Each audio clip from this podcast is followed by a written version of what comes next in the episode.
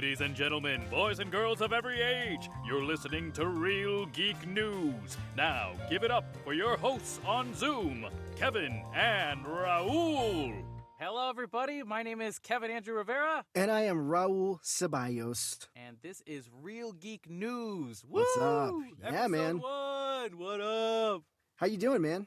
I'm good. I I'm I've been I've been waiting for this day to happen because I've just been so ready to talk about all the nerdy news movie stuff. Um, there, yeah, there's been a lot. There's been a, a lot, lot of news. The, I the plan was is to do a monthly uh, monthly news, right? And as we gathered all this stuff, all this news article stuff, we realized that it's there's so much to talk about in May. So, especially this month, we picked we picked a great month to do to do our introductory episode. Yeah, for real. Of our podcast, uh, because we're doing, of course, we're covering all the all the news, all the you know genre, film, T V news, all that stuff uh, for the past month, and so May was a busy month. May was huge, wasn't it? Yeah, it's been it's been big for Marvel. We we're just having all the Star Wars celebration, which I celebration forgot about until yep. you told me about it, dude. Yep. Um. So I. I don't know. We got we got plenty to talk about. It's funny. Yeah, we have a we have a running docket. You know, as the month goes on, and then each of us, we kind of, uh, you know, it's a Google Doc, and each of us kind of adds news things that we want to talk about as they come out and as we hear about it. And then uh, we had a pretty full list coming out until about early last week. And then I was like, wait a minute, Kevin, shit, you do realize before we record, uh, Star Wars Celebration will have happened. So we got to talk about all that stuff, too. So we crammed all that in there. When I saw the list that you just added towards the end of the week about all the Star Wars stuff, I was yeah. like, oh, my God, here we go. I, I, I tried to get all the big stuff. I mean, they announced a bunch of other, like, things here and there, like some yeah. about, like, you know, like the, the kids' T V shows and all that stuff. We don't need to cover that so much, just like the really big things. Um, yeah, and, and that's the thing for all, all the listeners out there. Uh, the, the there are so there's so much news every month. That we there's only there's only so much that we can talk about, so we mm. pick out the the biggest topics that will be the most interesting for everybody else, you know, for the general public audience to to at least understand what's going on in Hollywood at the moment. Yeah. Um, we're humongous Marvel, Star Wars, D C, mm. big fans of those types of things, mm-hmm. and a lot of our news stuff is going to end up being a lot of that. But we will talk about multiple other things as well.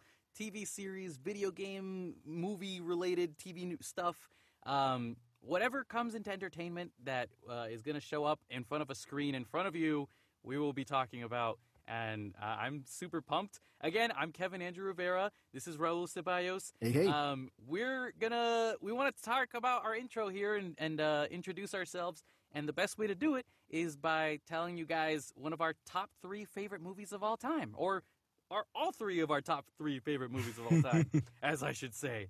But, uh, Raul, why don't you go first, man?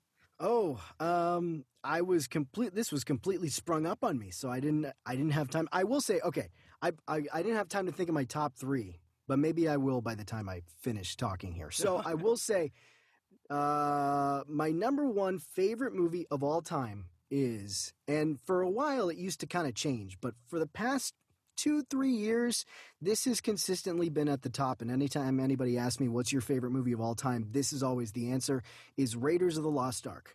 Ooh. That is my favorite movie of all time. And uh, it just, to me, it just epitomizes everything that I loved about watching movies as a kid. All that stuff. It, it, it, it made me, it made me love movies. It made me love, you know, everything there is about, you know, what it's like to be, be be a child, sit down and watch a watch a great movie and like have it tick all the boxes for you, and, and you're just, you know, you're satisfied on every level. For me, that was Raiders of the Lost Ark. So that's that's my number one. Um, totally. I, I'm gonna sound horrible for asking this, but that's I always get the first one and the second one mixed up with Temple of Doom. Temple of Doom is the second one, right? Temple of Doom is the second one, okay, but it good. is a prequel to Raiders of the Lost Ark. So that's it. Yeah, it's the second one that came out, but it took place before Raiders of the Lost Ark. But um, but that's how that goes. Yeah, yeah. I, and people have mixed opinions about, about the second one. I like the second one. I, I again, that was that imprinted on me pretty early as a kid. But I need to Raiders, you haven't watched it? I, I, I watched it, but when I was so young, so I, I gotta I gotta rewatch it. Are you t- Raiders or Temple of Doom? Temple of Doom. I watched oh. Raiders. Uh, I've seen Raiders before when I was younger, but I saw it recently. Okay, and, uh, I love it. I think Harrison Ford. Perfect that's, introduction to him. That's the best one. You don't even you don't need to even worry about the other one. If you want to watch Temple of Doom, that's great. Last Crusade's great. And that's all of the Indiana Jones movies that have existed. Just those three and no more. Well, you know, there's another one coming. Uh, no more. Well, no, yes, the fourth one is what they announced at Star yeah, Wars Celebration. Yeah. That is not, the, not the fourth one. one. Yeah, not the fifth not. one. There's no that aliens is, in Indiana Jones. But we will get to we will get to that uh, we will get to that announcement when we talk about uh, Star Wars Celebration. So well, what if they uh, give us aliens in the new one? Kevin, you shut your mouth. I'm sorry. Uh, As you were saying. Uh, yeah, so th- so that's my top uh, that's my number one favorite film of all time. Number two, I'd have to say Empire Strikes Back. I mean, that oh, is yes, that so is uh, honestly sometimes Empire and the original A New Hope kind of they interchange as far as, you know, when they, you know, when they take that spot.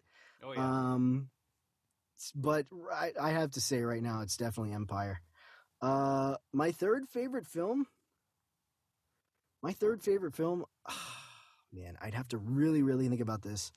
But what has been popping up for me lately, uh, I don't know. This may change, but right now I just can't stop thinking about The Godfather Part Two.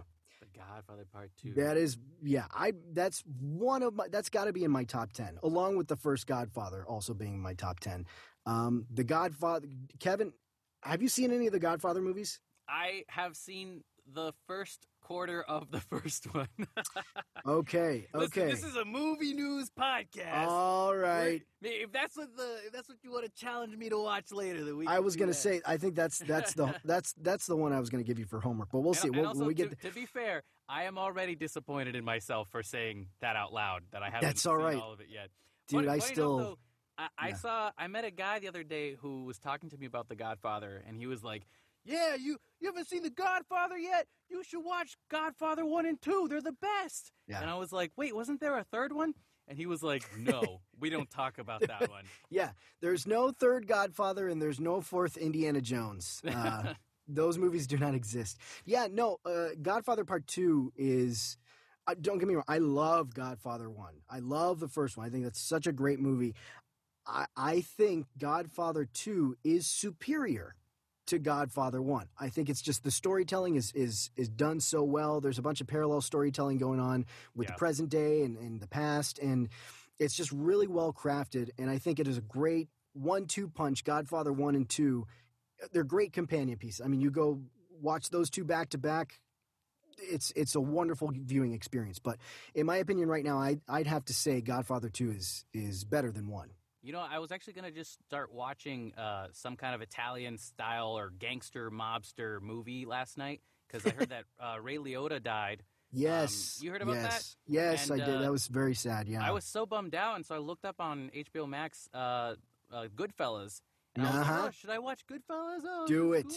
And then I ended up playing uh, Harry Potter Fantastic Beasts three with no. uh, the, the Secrets of Dumbledore. And I, Come dude, on. I, I couldn't finish the Kevin. movie, though. I didn't finish the movie, if that makes you feel better. I was like, oh, should I watch uh, Goodfellas or Harry Kevin, Potter Kevin, three? Kevin, I'm so disappointed in I, you. If you have the choice between Goodfellas and Fantastic Beasts three, whatever okay. it's called, Secrets of Dumbledore, always watch Goodfellas. I got, always I got, I, watch I'll Goodfellas. This. I'll say this. I, I have seen Goodfellas. I okay. love Goodfellas. Goodfellas okay. is an amazing movie. But I will say the trailer on H B O Max made me laugh so hard.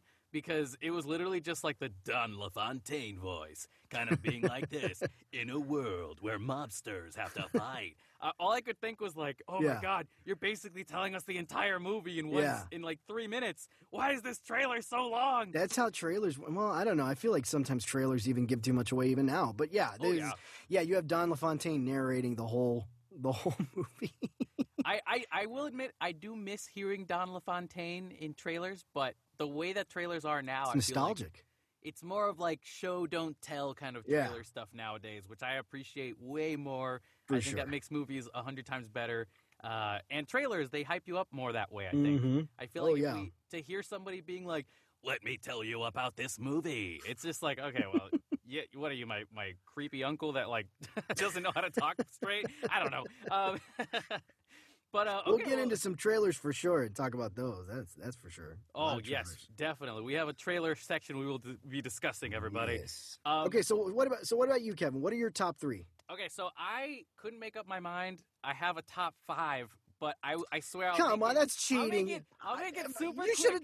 I didn't know there was. I didn't know we could do that. If you had told me five, no, if you want to add two more, you can. Well, no, we've spent way too much time on me. It's your very turn. True, yeah. Very true. How dare you talk about yourself so much? um, okay, so I got. I, I'm gonna list mine off first, and then I'll, I'll go through like at least three of them and just discuss. All right. Quick. All right. Um, number one on my list. Or actually, no. This is in no particular order. No particular order. I'm just. I'm just spewing them out. So I got Forrest Gump.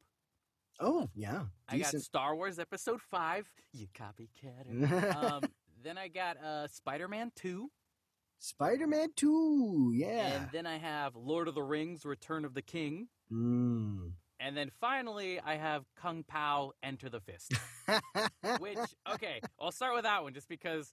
Uh, I'm Explain yourself, sir. No, I, I love Kung Pao. Well, I mean, you know me. I, yeah. I am a meme lord. I am a meme king, and I love memes. I love GIFs. I love everything that's silly on the internet. Yeah. And I always find Kung Pao was like my, my uh, uh, I guess my introduction to the meme, uh, hmm. uh, you know, stuff on the yeah. internet. And so after I started seeing that, I was like, "Oh man, like that's hilarious! We gotta, I, they gotta do more things like this." But sadly, there isn't a Kung Pao two, which is such a missed opportunity. No, um, but that's that's my silly side. Uh, I don't think I, there's ever been a movie like that since. I mean, that's I don't still think so very either. Unique. I feel like, well, to be fair, I feel like nowadays, if, if a white guy did something like that, he'd probably get canceled. Well, but... he would definitely get canceled. Yeah. But it's for comedy. Yeah. But then I got doing uh... it for the things we do for comedy. Exactly. But also, uh, I, I, I, you already talked about Star Wars, so I won't talk about that one. Uh, Forrest Gump, I think Tom Hanks will always be in a special place in my heart. Um, every time I see him, I smile, which I feel like that should be just a, a sentence everybody should be able to say out loud. Yeah. Um, yeah. And then, of course, I'll talk about Spider-Man two. I am a humongous comic book, like, Marvel fan. Mm-hmm. And so whenever I hear about Spider-Man and all the Marvel news, I get super hyped. And I think Sam Raimi was my introduction to superhero stuff. Mm-hmm. I know X-Men came before and a few other things came before, but me... Still regarded. It's still regarded being on that short list of... of... you know, the great one of the, some of the greatest uh, comic book films of all time. I mean, it's it's yeah. it's it, it's on a short list with The Dark Knight and, and Logan. It's I mean they're they're all up there. Yeah, Spider-Man two definitely one of those. I think uh, I think very I well was, celebrated films. When when did it come out? two thousand two, I think. two thousand two. Right? The first yep. one. I yep. was in second grade. When no, that came yeah, out. The, yeah. Sorry, the first one, two thousand two. Yeah, I, I was seven. That was twenty years ago. Oh, holy God, crap. Kevin, you're I... such a baby. My God. Isn't it crazy, though, when you hear that? Like, that movie came out twenty years ago. Like, I, yeah. I know I know you just said I'm such a baby, but I feel old just yeah, saying that like, out loud. I was like twelve, thirteen when it came out. Yeah. God damn. So you're even older. uh, I know, man. Yeah, it's that's nuts. I'll tell you, oh. Well, no, I'm, I'm sorry. I was going to get a sidetracked on something else, but you continue your list because I feel like we can. No, we no, can... no. We'll we'll end it at three things to talk about there because I, I don't want to like make the intros too long, you know. But what's your side thing, real quick? No, I was going to say you're we're talking about you know feeling old. I had uh, I had kind of an embarrassing, I had kind of an embarrassing moment happen to me today. It's funny. I I don't know if you've had this moment like these moments where you like stop and like realize just how much older and lamer you're getting. But that's kind of what happened to me this morning. I was uh, I was taking our dog to get groomed. She had a grooming appointment this morning, and uh, you know, uh, it was just me and the dog and, and my eighteen-month-old daughter because my wife is out at work. So you know, it was just me and the girls. So um, we took her this morning to get to drop her off at the groomers, and I'm having a good day. You know, I've, I've been having a good morning. I was in a good mood today. I don't know. I slept really well. You know, whatever. I was just I was feeling good. I had a little extra pep in my step. You know. Um, I love that. Yeah, and so you know, and, and when I'm when I'm usually in a good mood and stuff, I'm feeling very, uh, you know, I'm, I'm I'm usually more social and less self-conscious, and I have no problem striking up a conversation, small talk with a stranger here and there. You know, I get a little light, you know, a little lighter, and so. But anyway, so I was feeling good, and, and uh, we went in, into into the groomers, and I went up to the desk, and I got my daughter in the stroller and my dog uh, Dora on the leash. And uh, the lady at the desk was like, uh, she said, "Hey, so what's your what's your baby's name?" And I say, oh, yeah, this is Dora. And then I kind of paused. And then and then with this shit-eating grin, I, I also went, uh, wait, hold on. What did I say? Oh, no. Damn, I lost it. I lost it. Wait, You're wait, wait, ruining wait. the joke, Raul. Oh, you got to cut this out because it's got to it's gotta, it's gotta flow smoothly. No, we are definitely not cutting it out. Hold on. Oh, yeah. It's okay. Yeah. So uh, – my shit, I'm totally blanking right now. You're like, I gotta, oh, no. I set this story up so well, and it's like the the blue balls of a of a punchline here. Hold on, Can I gotta say, think. Th- this this I'm story tra- alone just shows how much of a dad you are right now. I know, I know. It's well, I'm trying to get the the way I said it right.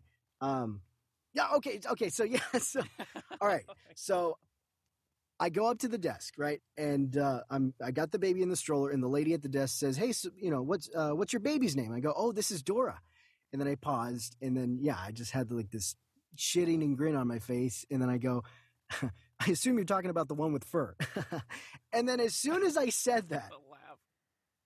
as soon as I said that. Yeah, with the laugh and everything. I assume you're talking about the one with the fur. And as soon as I said that, I was like, I felt so ashamed of who I was and everything that I stand for in this world, because that was, I was just like, what is, what the hell was that? What are you, that was like the lamest dad thing you've ever said, ever. Yeah, boy. I assume you're talking about the one with the fur. and Did she I was just look or anything, or okay. Here's the thing. So she didn't hear the joke. She oh. didn't. She didn't hear the joke. And usually, when people don't hear a joke, I say, you know, like I'll tell the joke and they don't hear it. I'll I'll try and like I'll do that thing where I like casually try to like repeat it. like, oh my God, but like Raul. Be super casual because I want to make sure they heard it. Because listen, Kevin, I need validation. I need people to know of that course, I'm funny. So, I need this validation, but it's funny. I'll like I'll like repeat it, but like in a very casual way, almost as though I'm not trying to re- repeat it. Like it's the, still the first time I said it. But in this case, uh, there was no way I was going to repeat that joke. I was I was I recognized it as a sign, and the universe going, listen, that joke sucked. But listen, we're going to give you a pass. She didn't hear it, but you know what? How about you just keep that in your brain and never say it again. I, I wish that she had heard it, because then I she, I would have loved to see the disappointment in her face of like, uh, ha ha. Yeah. And then and then she gives you a copy of yeah. Kingdom of the Crystal Skull and goes, this is real. And you're like, ah, no. Just like kick me while I'm down. Double yeah, disappointment. For- no, it worked out. I'm glad. Thank God she didn't hear it, because uh, I don't know. I would have I would have just walked out with the dog and everything. You know what? Uh, she, she doesn't need to be grim today. Well, we'll just come back later. Bye. Well, I mean, with any luck, she'll probably hear this now on this podcast, along with all the other listeners. Yeah, she's definitely to listening this to this. Story. Yeah, next time you go, you got to be like, hey, uh, you like movies? Uh, without sounding all creepy about it. You sound like an old Italian. Hey, what are you doing? Hey, uh, you like a movie? I got a, got some movies for you. Hey, gabagool, come on. Gabagool. You're going to like this. It's going to be really good. Oh, no, man. You know what? That sounds more like the uh, the, the alien from uh, episode one of Star Wars. Little Annie, hey, what's good? Yeah. Republic credits are no good here. What are you, a Jedi? Waving your hand like that. Ah, what's wrong with you? Well, that's um, a good segue to talk about great. Some movies then. Yeah, huh? Sorry about that. I took us on a long journey. All right, we got a lot of stuff to do. We got a lot of stuff to talk about. Raul! Yeah. We got our first topic of the day for our first episode of ever. Let's talk uh, about this. Real we Geek got news. Yeah, what is that? What is that sweet, sweet first topic? Our first topic of the day is Peacemaker spin-off series with Amanda Waller. All right. Yes. Here is a, a quote from an article from Variety that tells us Viola Davis is eyeing a return to the role of Amanda Waller in her own spin-off series currently in the works at H B O Max. Variety has learned from sources. Exact plot details are mostly under wraps at this point, but sources say the show will build off of Waller's appearance at the end of Suicide Squad spin-off series Peacemaker. Davis right. would executive produce the series. In addition to starring, Crystal Henry would write and executive produce. Henry's past credits includes the hit series, H B O limited series Watchmen, on mm-hmm. which she wrote the episode If You Don't Like My Story, Write Your Own. James Gunn would executive produce along with Peter Safran. Warner Bros. Television will produce. All right. Yeah. So, again, Peacemaker series spinoff with Amanda Waller. Uh, personally, I'll tell you, I'll, I'll say this first. I have not seen enough of Amanda Waller to be like, whoa, this is amazing news. Yeah. Woo, I'm so pumped. But I do know that Viola Davis is an amazing actress. Yes. There is no doubt or question about Academy, that. Academy Award-winning actress. Dude, from Fences, right? I think she Fences, Fences? Uh, The Help. I mean... Uh, oh, my God, The Help. I, oh, how did I even forget that? Yeah, you name it. I mean, she's done it. She's incredible. If you guys, if you haven't seen Fences, though, you, you got to see that movie just to see the scene between Viola Davis and Denzel Washington when she's, like, standing up for herself, her I, you know, her character. Yeah, I have to check it out. I, I haven't oh, seen it. It is a tearjerker. Like, she cries on screen, and I'm I'm a big crier, so, like, if I see somebody crying on screen, I'll cry as well. But uh, it's, it's so worth watching. If you like crying, you watch that movie. If you don't like crying... watch it anyway, so you know what we're talking about here. But uh, she's currently on a she's currently on a on a T V show uh, called the um, the First Lady, and it's it's like a different oh, different stories Obama. about different first ladies, and she plays Michelle Obama. Yeah. Dude, she is she looks just like Michelle Obama. Dude, I haven't seen the show yet, but I really want to. What's I haven't either. Again? It's called it's called the First Lady, I believe. It's uh yeah it the on, First Lady. Is it on H B O Max or? It is on. Just one second. Um. It's on Showtime. On Showtime. Yeah, so it's uh, yeah, it's the First Lady starring Gillian Anderson, Michelle Pfeiffer, uh, Viola Davis. Um, yeah, it, it looks pretty good, and she looks just like Michelle Obama. Uh, she Man, just I, like disappears we, into that role. Can we also just say that there's so many streaming channels right now that like at some point I'm like, oh, should we just nuts. go back to cable? It's this is it's not it's nuts. Uh, yeah, we'll we'll see how this all.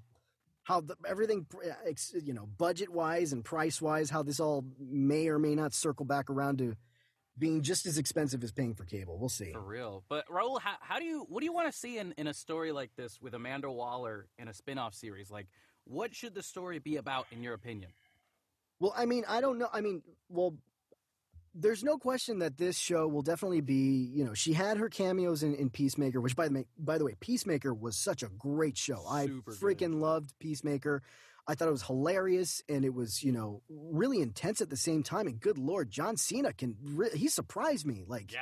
oh he can really do those uh, dramatic scenes just as well as he can do comedy. Which and is, those dance moves, too. The da- yes. Do you really want to do you really want to Yeah, that's probably – yeah, one of my favorite – T V intros of all time now. Um, but yeah, she had her cameos in a couple episodes of Peacemaker. And of course, you know, that show was more lean gearing towards comedy. Um, I think though, if you're going to do a Viola, uh, uh, an Amanda Waller spinoff uh, with Viola Davis, it's definitely going to be much darker, right? I mean, mm. her character is super intense. Um, and of course now I think uh, spoilers for, for, um, for Peacemaker, for those who haven't seen it, it uh, I believe what's her name? Adebayo? Um, Adebayo, yeah, the, that's Adeb- the name Adeb- of the Adebayo. She yeah. kind of outed Amanda Waller, right? She outed her as being the the, the leader of um, Task Force X and all that stuff, and you know, um, so she's kind of uh, been exposed now as far as all the nefarious things and sketchy things that were going on. Yeah. Uh, so I assume the show will deal with the fallout of that, and mm. possibly, you know, um, we'll get. Oh my goodness, what's what's her name? Who's the one who played uh, Adebayo? I always forget her name, but she was in uh, uh, Orange oh is the God. New Black. Yeah, she was in Orange um, is the New Black. Wasn't she? No, no, she wasn't in this. Uh, yeah, Orange is the New Black. Uh, she, I definitely feel like I've seen her somewhere else, but I'm blanking out her name. But what? What about her? What about her? Danielle Bro- D- Danielle Brooks. She played Danielle Leota Brooks. Leota Adebayo, and she plays uh, yeah Amanda Waller's daughter. But um, yeah, I'm hoping that we get to see her again because I really enjoyed her in um, Peacemaker. I thought she was really funny, and we also know she can do serious and dark. Um, you know, from uh, doing a bunch of other st- other things, including Orange is the New Black. So I'm hoping yeah. to see her back again. Um, I'm assuming this this probably isn't good for their mother-daughter relationship. I'm sure there's kind of a strain, obviously, and we're, we're going to de- deal with the fallout of Amanda Waller and um, uh, Leota's, you know, having outed her. And so, yeah. I, I think uh, personally, I, I feel like Adebayo, she, as as a character, like in Peacemaker. She's always the kind of person that feels bad for others and wants to help other people. Mm-hmm. So, like, this is her mom, you know? Yeah. So, like, she's outing her mom. So I can't imagine the series being about her being complete enemies with her mom suddenly. Right. Like, I, I, I feel like if they try to do some spin-off series with, you know, Amanda Waller, it'd be more about how her her daughter tries to, you know, find that, that connection again with her mom again, and yeah. you know, t- uh, find a way to apologize or something. But I also have like this idea of, uh, uh, you know, in, in Captain America: Winter Soldier, the way that uh, Nick Fury gets like chased after by Hydra and stuff like that. Um, it's a, like a very espionage kind of thing of like when you're on your own and the whole government's out to get you kind of thing. Yeah, yeah. Um, so I, I agree with you. I think I think it could definitely go into a darker tone, uh, mm. even darker than Peacemaker. And mm-hmm. I think Amanda Waller herself is a darker character. So, yeah. like, when you look at Peacemaker, he is just comedy, you know? Yeah. John Cena is also really good at comedy. Um, but it's when you look at Amanda Waller, I, th- I think uh, Viola Davis... I'm sure she can do comedy as well. I'm, you know, she's well, done she's done. Well, I mean, in the in the in in Peacemaker, the little bit we saw her in Peacemaker, and in the Suicide Squad, the James Gunn Suicide Squad, she plays a good straight man in those comedic uh, moments. So she does have, you know, you've got all these crazy characters. You know, she's she's briefing everybody, right? She's yeah. briefing the Suicide Squad and telling them, hey, we're going to do this, we're going to do this. Everybody's cutting up, making their jokes. Peacemaker saying this, you know, King Shark saying that. Everybody's like, you know, clearly not taking it seriously. And you get these great reactions from Viola Davis, from Amanda Waller, just the eye rolling and the just kind of mm.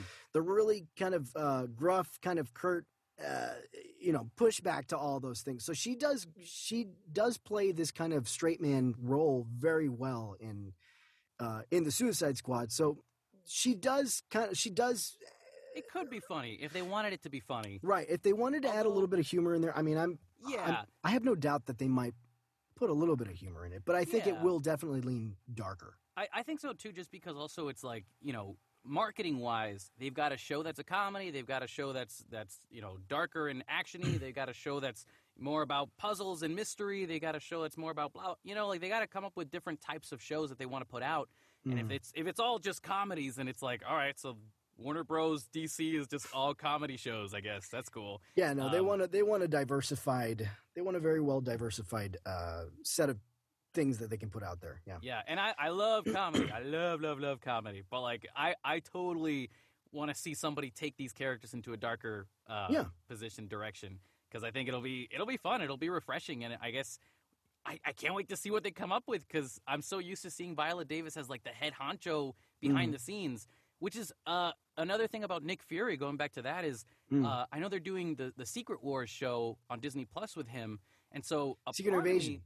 Oh, my God, that's what I meant to say. Oh, my Marvel fandom. Um, You've lost credit. God. Yeah, I've lost so much credit. Hey, I, have, I haven't seen Godfather one and two yet, so we don't talk about three. Uh, but, no, I, I think I think I'm going to wait to see how that show turns up because I'm pretty sure that Samuel Jackson's going to be the first one to showcase that type of reality and that, you know, that type of show. Sure, sure. He's the head honcho who's now the main character in his own show. Yeah. We're going to see what Viola Davis does after that. Um, yeah. It'll just be a good example, but I'm sure it'll be very different. Hope, yeah. you know, I'm sure there's not going to be as many aliens as, you know, in, in the Marvel stuff, but who knows? We'll we'll see what happens. Yeah, no, I'm I'm I'm excited. I think Viola Davis is great. She's a great dramatic actress, and she um, this show I, I definitely feel like will bring the drama, and she's she's great at that. Oh, How to Get Away with Murder too. She's uh, she, I've, I haven't seen How to Get Away with Murder, but I know she's she's has she won Emmys for that show? I mean, probably. I wouldn't be surprised. I can't remember if she's won Emmys or not, but yeah. And, oh, and one more thing I wanted to add. Yes, the writer, the writer Crystal Henry, um, known for being one of the writers of Watchmen, which also that's another show that I really enjoyed. I loved Watchmen. Did you watch Watchmen? I watched the first two episodes. All right, get out of here, Kevin. Okay, bye. Get out of here. No, it's great. If, if you ever get a chance to finish it, do. It's it's very well, very well written, very well paced, and it adds a whole new layer to the world of Watchmen that. Um, that really gets you to to think in a different way about things, and it's it works on mul- multiple levels. So um, I hear about you know one of the writers of Watchmen being attached to this. I'm like, yeah, sign me up. This is I- I'm excited for this. Yeah, I mean, I- I've heard a lot of good stuff about that show too. So like, mm-hmm. I'm I'm not worried. Like, I-, I think one of the most important things to do whenever you hear of a new project is who's the actor? Are they good? Are the directors good? Are the writers good? Cool, right. Done. Usually if one of those is bad, then it's like, I don't know how to feel one hundred percent just yet, but we'll see what the yeah, movies yeah. look like. But that, that's ages from now. We'll let future us deal with those problems. But uh, segueing into other D C stuff, yeah, we got our which, second main topic here, which got? is the we got to look at the Blue Beetle suit. And uh, yeah, I'm completely blanking out on the actor's name, but he's the guy who plays the main kid from Cobra Kai on Netflix. Yes. And, uh, he, his suit looks really freaking awesome. From his Blue name Beetle. Is Solo Maridueña.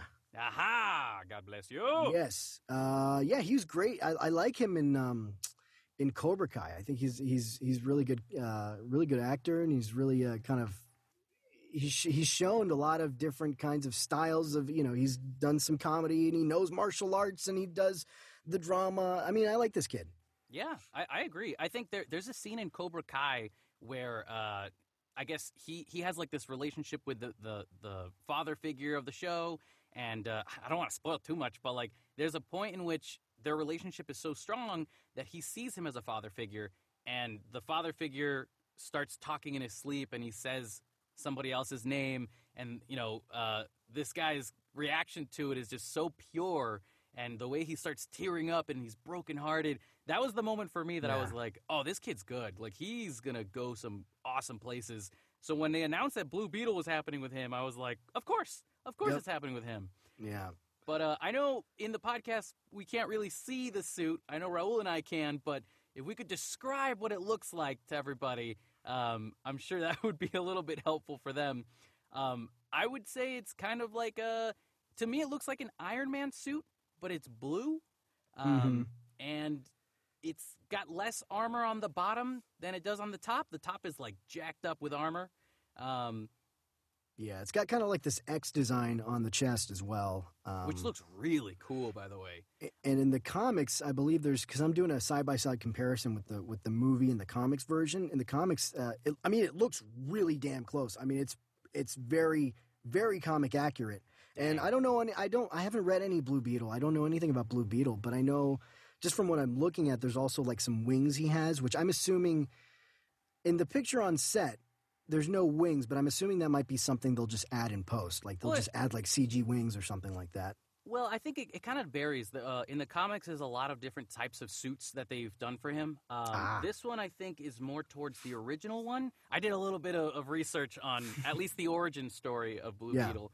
Uh, basically, what y'all gotta know about Blue Beetle is that uh, there's a there's a race of of these specific aliens that have these scarabs, and they send them to different planets, and the scarabs attach themselves to citizens of those planets, transforming them into the Blue Beetle, and there's multiple Blue Beetles that basically just start murdering their own people on their own planets. And so they use the Blue Beetles to take over those planets, and after the planet's been destroyed, they take all those people that were turned into Blue Beetles, and they join their army and go to the next planet.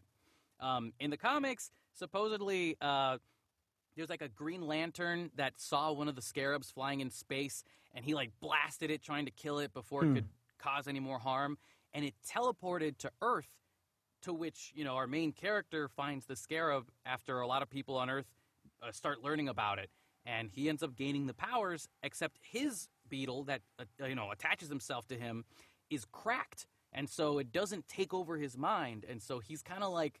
He literally is an Iron Man Interesting. in a blue suit, and uh, I, I think it's it's very close to like the nanotech suit with Tony Stark from Infinity War, or like his weapons, he, he can create weapons on his hands and whatever parts of his body, I guess. Um, it's pretty neat. He's got like the jetpack and flying ability, he's got super strength, and I think at one point I read something about how his skin can like act like paper and regenerate or whatever. Um, it's really huh. freaky. So I, I wonder what parts they're gonna they're gonna adapt to the, you know, film stuff. So either way, I'm pumped, because the best thing about this is that not that many people know what Blue Beetle is or who he is, mm. and so this movie's gonna be a really good introduction. And since they're already very comic book accurate so far, appearance wise, I'm already really excited about it. And what's really cool about this is uh, Kevin and I. For those of you who don't know us, Kevin and I are both uh, Puerto Rican.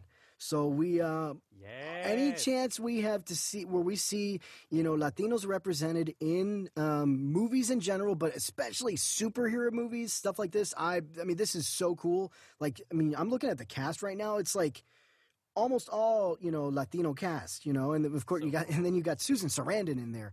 Um, but you've got, you know, a, an all-star cast of, of of all these wonderful Hispanic uh, Latino actors, and you got George Lopez in there, Uncle Rudy Reyes, Um, Heck yeah. Oh, so, man, that's awesome. Any anytime I see things like this, I always think it's so cool to, you know, the the uh, so cool to see like Latinos like this represented in in these uh, comic book movies. Also, um, I guess it's safe to say that like his heritage is Mexican, right? Is is he Mexican? I believe so. Um, I think, well, I mean, Blue Beetle. Yeah, or, or like the the kid who plays Blue Beetle. Or the, the actor and the character, I guess. Well, I don't know, actually. I don't know. I'm not, again, I'm not that familiar with the character to know uh, exactly where. I, I only figure if George Lopez is going to be like an uncle, I'm like, oh, okay. And that kind of could be, cool. could be, that's, could be. Either way, I mean, that's awesome. That's so cool. Like, I think already that tells me that if they're gonna ha- they're gonna have to put in some good, you know, humor in there as well. And I, I'm feeling like a like a whole Spider-Man Far From Home or Homecoming vibe kind of thing to it. Is is this the first is this the first superhero movie led by a Latino character, like a La, Latino superhero? Um is this I I think it might be. Like as the lead. Whereas like the character itself, not just the actor, is Hispanic. I think so. Yeah, yeah, yeah. I'm pretty sure I that's swear, we're, cool. we're, we're, I'm blanking out right now, but I'm pretty sure it is. I, I'm pretty sure too. I, I think that's pretty cool. I mean, we've got we've got, we have uh, other you know superhero characters who have appeared, like America Chavez, but you know she's not right. the lead of her own yeah. movie. Um, she's you know she's a, a, a supporting character in Doctor Strange's movie, but um, you know characters like that. But I think this is the first superhero movie where we have a Latino as the lead. Let's um, just hope that they can that you know Warner Brothers can put it out very soon, because uh, I think they're they're just starting to film this movie right now, aren't they? Or or maybe they're halfway through it. They're film. They're. Uh, I don't know how far into the production they are, but they are in the middle of filming it. Yeah. Well, I mean, they said that The Flash was going to come out in twenty fourteen, and like it's oh, twenty twenty-two. Don't, don't get you me know? started on The Flash. That movie is. Uh, That's a story well, I'll, for another I'll, age. I'll be, I'll be surprised if that movie ever ends up happening. I don't know. Yeah, we'll I don't know, but like that's the thing is like it's gonna Brothers... come out. It's just it's, it's it's it's there's a weird situation going on there. We won't get into it, but yeah. Yeah, I mean, if anything, the the pacing of how Warner Brothers puts out their trailers or even their leaked photos, like it always comes like a year or maybe two years before the project actually comes out to the public. Yeah, and so it's it's kind of like. I don't know, like, I, I really want this to be good, you know? I, I want every movie to be good, but uh, yeah, this one and, specifically, too, because, you know, we're we're Latino, and, like, I'd love to see some Latino representation and make yeah. it a good movie. Um, sorry, you're going to say something. Go ahead. No, I was just going to say that, yeah, the, the, the way, well, at least until recently, the way things have been operating there at Warner Brothers, specifically with the D C movies, it's, it is kind of like a snail pace of just, like, kind of... getting one out there. We got a movie out there, and then a few, you know, a year or so later, no, we got another one oh out there. Okay, God. Just barely getting it out there. Uh, we've got, um, I don't know, maybe I'm proven wrong. Maybe, I don't know, maybe within the past year there have been like six D C movies that have come out now. I just know the Batman. The Batman came out recently. Incredible movie. Um, oh, my God. What other D C films have come out within the past year? Uh, the Zack Snyder film Justice League came out. Ah, it doesn't count. Yeah, it that doesn't, was like a yeah, that like was a redo like, of uh yeah that was real, which, real which don't get me wrong, I really enjoyed the Zack Snyder cut of Justice League. Loved it, of course, way better than than the Joss Whedon one. But yeah. but yeah, so it just it seems like things are kind of moving at a snail pace, and it I still they still don't quite know what's going on over there, what the direction is. But you know, with yeah. the recent merger with uh, Discovery, we've got this guy David Zaslav.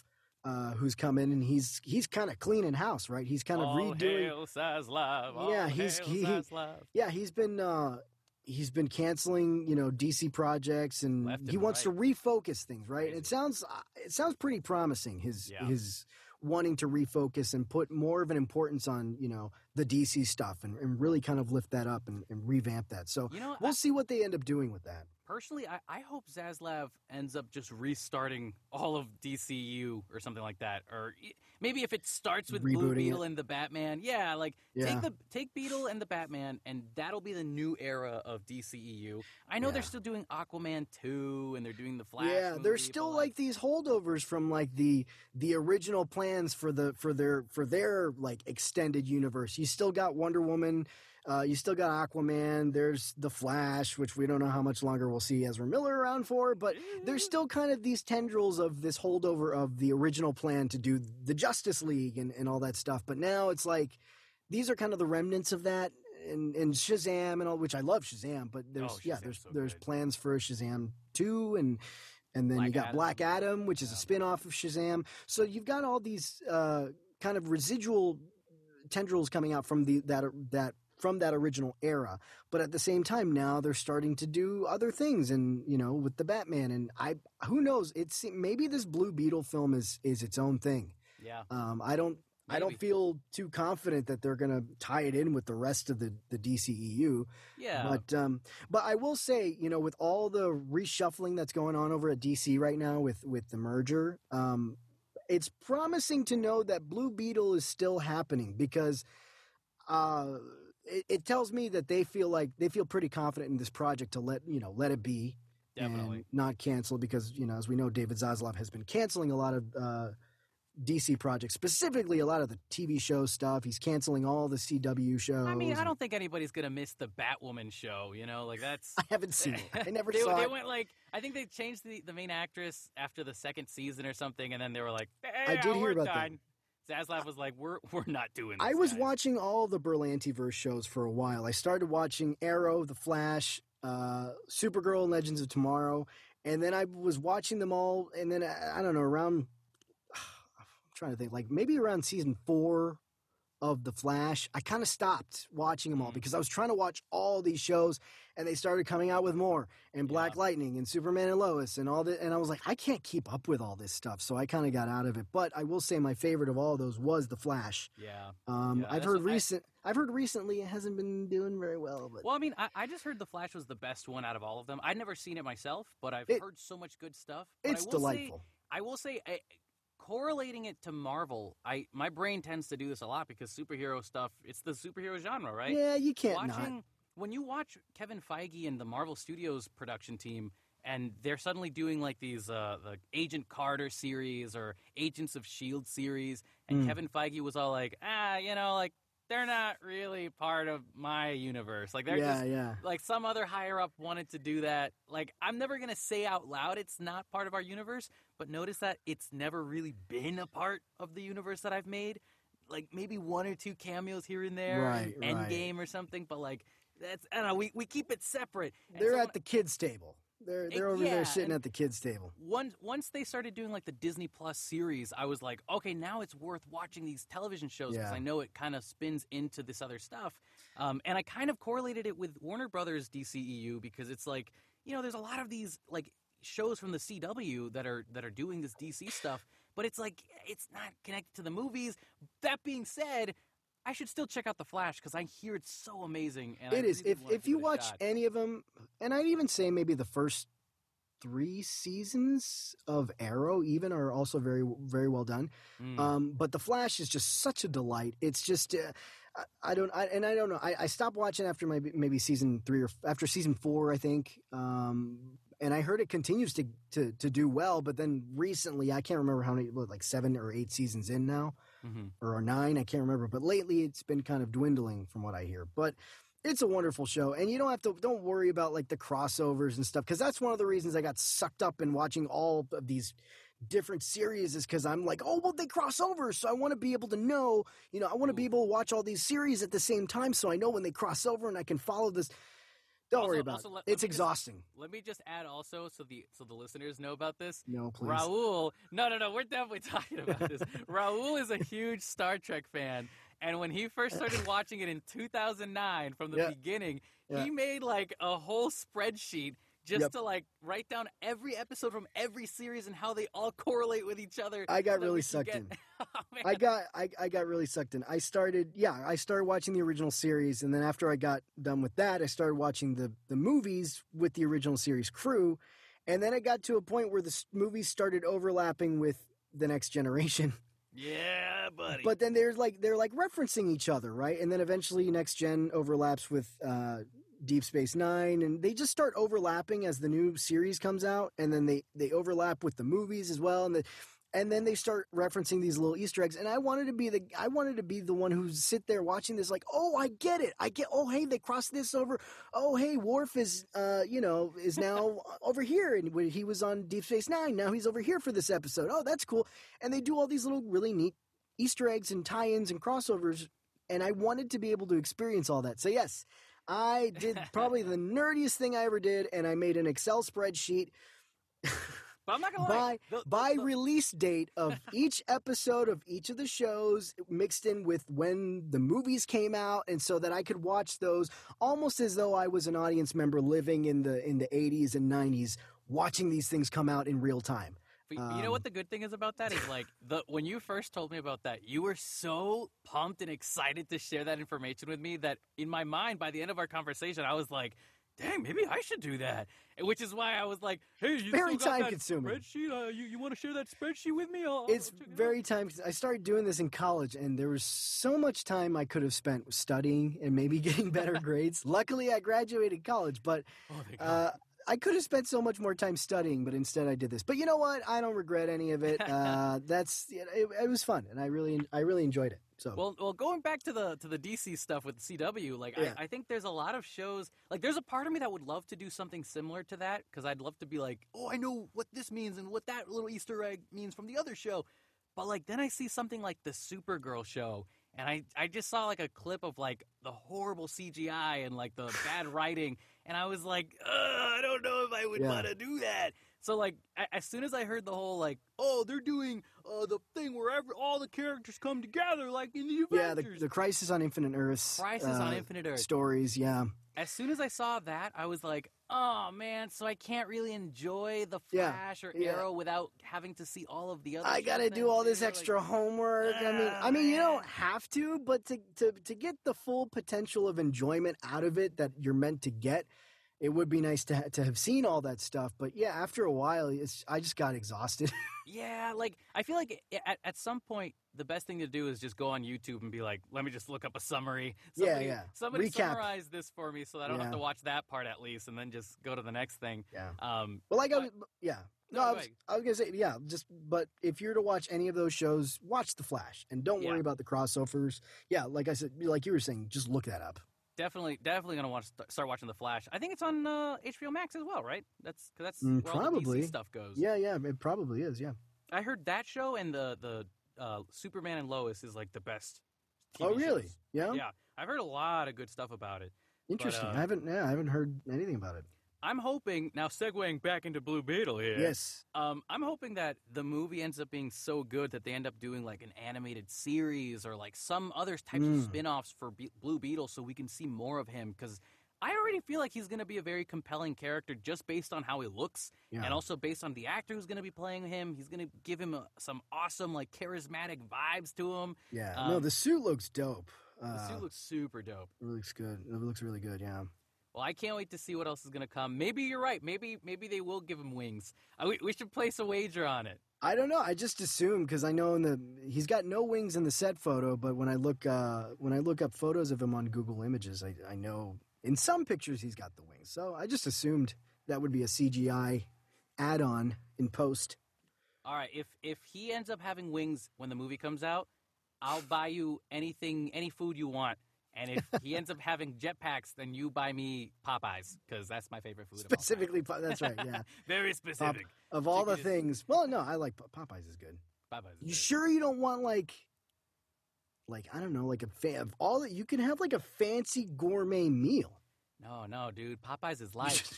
Just chicken, Popeyes. Listen, if for, for everybody listening, chicken is the yeah. best food of all time. My favorite of all time.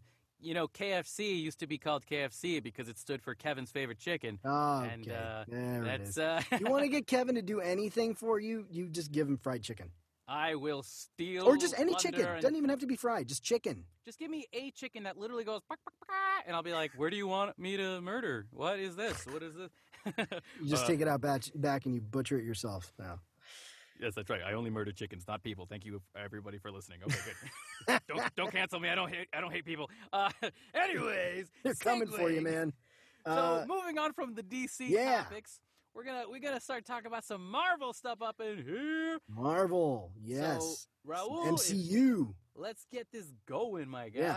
What, what do we got? got, Raul? All right, so uh, yeah, so it looks like uh, we got a new uh, some info coming out, some in, uh, some interviews with Will Poulter uh, about his role as Adam Warlock in Guardians oh, Three. Wait. Well, there's a bunch of yeah, there's actually a bunch of Guardians Three stuff. So Guardians is officially wrapped.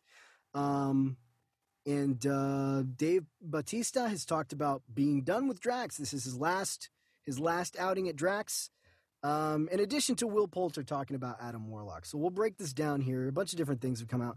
Um, so, yeah. So, okay. So Guardians three has wrapped filming. And um, it's got a May fifth, twenty twenty-three release. I'm so stoked, man. I'm, I, I can't wait to see uh, what comes from this. We'll see after we see Thor, Love and Thunder, yeah, where that but... leaves us with the Guardians. So it's kind of hard for me to even speculate at this point what what will be happening in Guardians three, right? So, um, but yeah, after, but the, here's one notable thing is that Dave Bautista has said that he is done playing Drax after this, uh, after this movie, so him and James Gunn, right? James Gunn has said this is also his last Guardians movie, right? Hopefully that just means his last Guardians movie for Marvel. Like, I hope he does something else for Marvel eventually. It's possible, but I think, I, yeah, it's it's possible. But I think what he said is this is his last Guardians movie. I don't think he said this is my last Marvel movie. But, um, yeah, he's not going to return to to the world of the Guardians after this. And, of course, with that, Dave Bautista is also um, no longer playing Drax. Um, and I know Dave Bautista, he has a he has a really good loyalty to uh, James Gunn. You know, when, mm-hmm. when the whole thing happened where James Gunn was kind of canceled and then, you know, fired and then rehired again, that whole time uh, Dave Bautista was very vocal. Well, really the whole cast was very vocal, but especially Dave Bautista being very vocal about protecting James Gunn. And and, and um, you can tell there's there's a lot of there's a lot of love and a lot of closeness between between him and, and James Gunn. Um, Definitely. A lot of loyalty. So, um it's very well that, you know, the decision may be, I don't know, he's given reasons for like, well, I, you know, I can't, he said stuff like, well, I'm getting too old to take my shirt off anymore, which shut up, Dave Bautista, honestly, like get get out of here. Like you are, you are, you are a tank. Um, How old but, is he again? Oh, I think he's like in his fifties, isn't he? Cause like, I, I totally get his point of view of saying, like, I'm getting too old. Like, like I mean, yeah, but also Dwayne The Rock Johnson's probably the same age as you, and look at he's, him, he's also a tank. He's but fifty-three. Like, he's fifty-three years old. Um, I, always, I always think back to, like, Hugh Jackman, the way he talks about working out all the time for mm. Wolverine, where at, at some point he was just like, guys, I, I need to stop going to the gym. Like, I, I don't want to do this anymore. Like, the willpower that he has to not go to the gym anymore is gone. Poor Hugh Jackman. Um, the man just wants to eat pizza again, guys. For real. He Give him a freaking break. Some pizza down under, you know? Pizza down under. Um, yeah, no, I, well, yeah, that's, it's so, you know, so when he says things, when Dave Bautista says things like that, like, I just want to, you know, I can't, you know, keep taking my shirt off at my age or whatever he says. I mean, maybe that's partly true, but I also believe it's possible that part of it is that, like, well, if James Gunn is done, I'm done. You mm-hmm. know, I feel yeah. like, I don't know. That's just me speculating, but I, I know there's a lot of loyalty there with, with him. Yeah, because I, I feel like it, it'd be kind of hard for, for Dave Bautista to work with other directors uh, that he doesn't trust as much. You know, because I, I think, you know, James Gunn, the way he directs Dave Bautista, he he pulls out the best in him and mm. knows what to show the audience to mm. make Dave Bautista look like the best ever. He plays to his you strengths, know? yeah. He plays so well to his strengths, and I think I think that's something that Dave Bautista might be – I mean, I'm just putting words in his mouth or something, but like, I feel like maybe he feels as though that's something he doesn't want to have to redo with some other director. Like now he's got to Possibly. depend on somebody else to do that. Because I do him. know he was kind of he wasn't very satisfied with where his character went in, uh, what direction his character went in when uh, he was doing the inf- uh, Infinity War and Endgame films. Um, yeah, because.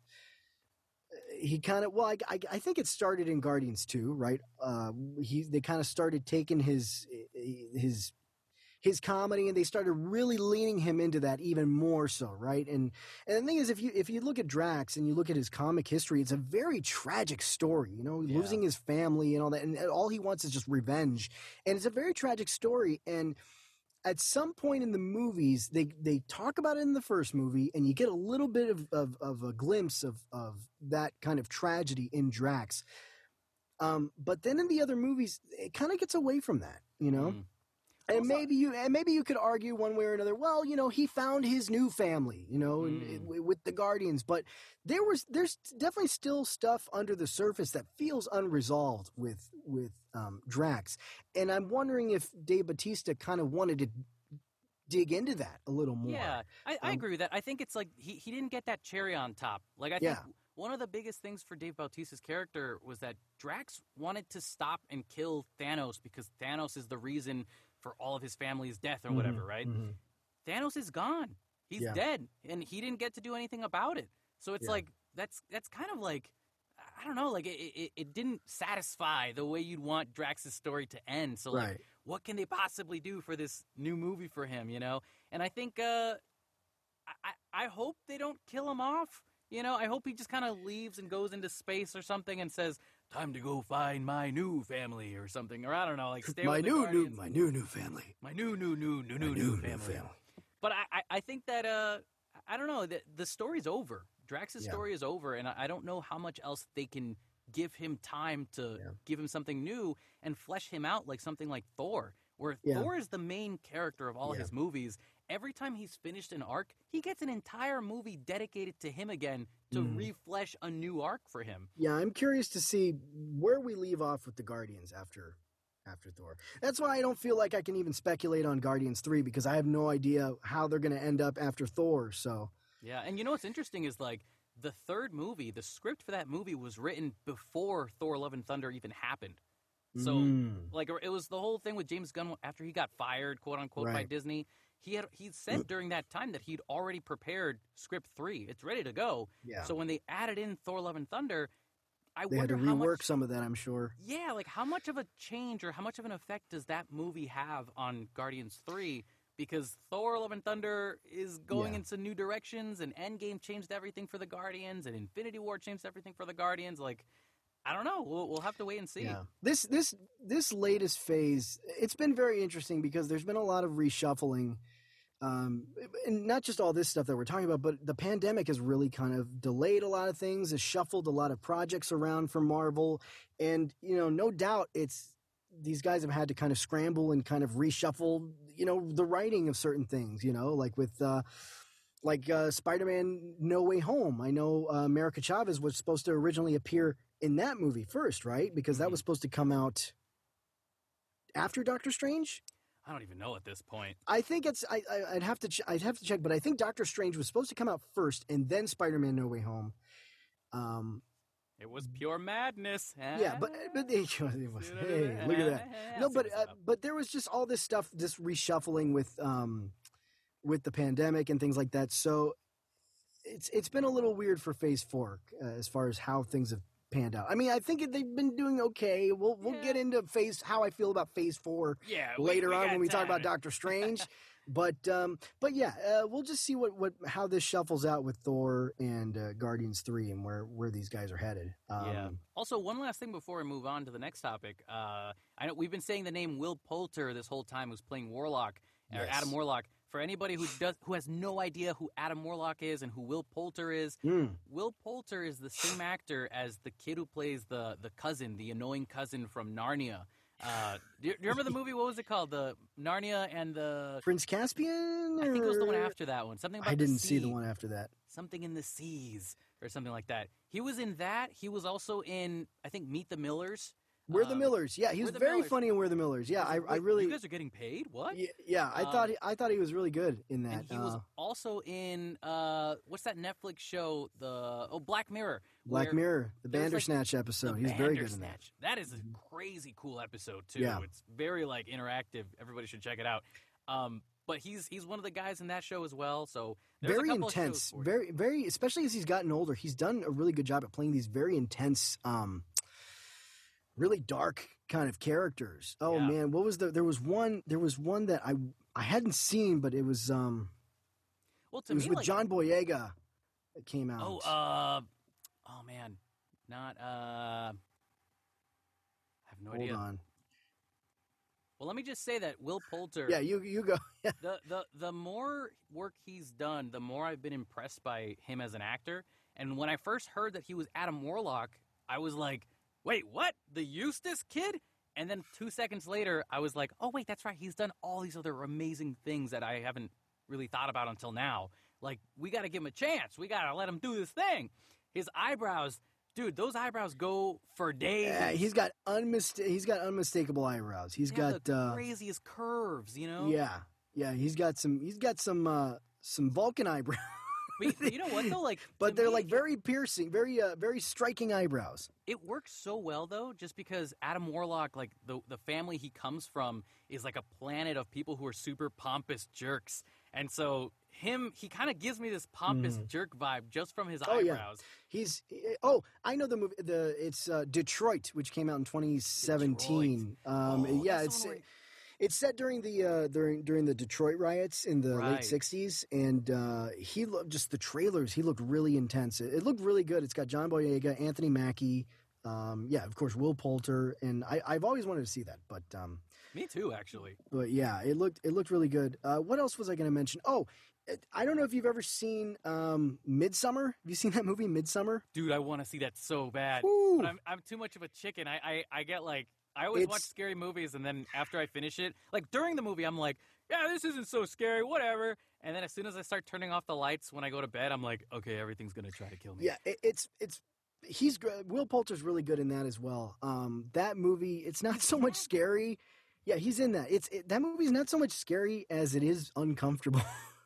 Well, yeah, because I heard it's like it's all during the daytime, so it's like yeah. if you hate turning off the lights, it won't be as big of a deal now. It know? was very yeah. It I couldn't stop thinking about that movie for days after I watched it. But I uh, really yeah, I'd, I'd check it out. It's very interesting. Yeah, that's you, on H B O let, Max let me too, know. I guess. Oh, is it? I think so. I, I have it on my list. I gotta. I really, really, really want to find the time to watch it. So let me know. Today. Let me know when you get around to watching it. Uh, Dude, I'd definitely. be curious to hear what your thoughts are on that movie. Um, but yeah, Will Poulter. So yeah, sorry. Um, you're talking about Adam Warlock. Oh yeah. Um, well, Adam Warlock is just supposed to be this species of perfection where mm-hmm. he's just the ultimate superhero, basically. In the comics, in Infinity War or in the Infinity Gauntlet comic, um, he's the one that grabs the Infinity Gauntlet yeah. and snaps his fingers to yeah, get rid of. Yeah, he plays a everybody. huge role, pivotal he's, role. Yeah, like, and he was one of the only people in the storyline that could snap the the gauntlet. Um, right. I don't know one hundred percent much else of that. That's a sentence, I think. Well, he he was a wielder of the Soul Stone for a long time. Ooh. He see, himself I, carried the Soul Stone. I'm excited to see what they do with him, because I, I think uh, he's definitely going into the Celestial type of storylines for Marvel, because mm-hmm. right now Marvel's doing all these different storylines and trying to mix them all together. So I wouldn't be surprised if after Guardians three... we could see Adam Warlock meet with the Eternals or something like yeah. that. You know? Yeah, I, I'm curious as to, yeah, I'm curious as well to see what they do with him going forward, because when he was he was introduced, you know, that little teaser at the end of Guardians two, uh, that's where he, you know, you see his cocoon and stuff, and, and that's where you kind of get that little tease of him. So, you know, Infinity War or Endgame hadn't come out yet, so we were all thinking, oh, here we go. So he's going to play a pivotal role in the Infinity War. Uh, you know, in, in these films, because he plays such an, in, a pivotal war in that comic, in mm. Infinity Gauntlet comic. And Infinity War, Endgame, they all came and went. No Adam Warlock. So no it was Adam like, Warlock. wait a minute, well, wh- where, when is he going to show up? So now uh, we're finding out he's showing up uh, in Guardians three. So, you know, w- where does this take him now? You know, he wasn't here for the Infinity War uh, goings on. So what what will be his story going forward, and how you know will what, that I, yeah. I really appreciate that about him not showing up in Infinity War, just because it's like I feel like it gives the comic book fans a chance to still enjoy the comics for what they are, yeah. because we're not doing like a like a word for word of the comics into the movies kind of thing. Like mm. it, the movies are very different from the comics. Sure. A lot of, I know a lot of comic book fans who I've spoken to that are big Marvel fans who dislike some of the movies because they're like, oh no, it's it they have to do it just like the comics. Yeah, but it's a different medium, it's a different type of thing. There's oh, I'm yeah. sure there's a lot of things from the comics that might not work in the movies, and exactly the way that they've the way that they've introduced these characters to their general audiences, um mm-hmm. they have to do it in a very specific way when they first started out. So yeah, who knows, maybe if they reboot the M C U in like ten years or something, then people will be more used to what the craziness of the M C U is. Yeah, um, so we'll see. Yeah, I mean, it's uh, yeah, it'll be interesting to see what, what goes on with uh, with Adam Warlock here going forward. He's it's funny because you get you always you know anytime a new there, every once in a while we'll get a new character showing up in, in the M C U, and it's always like each character is the most powerful superhero in all the Marvel universe, right? Everybody yeah. was saying that with, with Captain Marvel, and then. You know, then we get the Celestials, and then we get the, you know, and then Adam Warlock, you know, the most powerful being. At, okay, well, they can't all be the most powerful being That in, like in a, the Marvel Universe. Sounds like Dragon Ball Z to me. They just get stronger. Everybody's stronger. just, yeah, everybody's the most powerful being, really? I mean, why do we keep saying that? Like, sometimes you just got to turn a blind eye, you know? Yeah. But speaking of blind people, we oh! got to die. See my segue? Whoop, whoop, whoop. We got a Daredevil Disney Plus series. That's happening. Right. Dude, oh. this, I'm so... This is happening. I mean, of course, I mean, we all knew this was going to happen, right? You yeah, all saw this coming? Yeah, definitely. one hundred percent. This I mean, was we... like... I, I, let me just say, I love the Netflix series. I... Mm.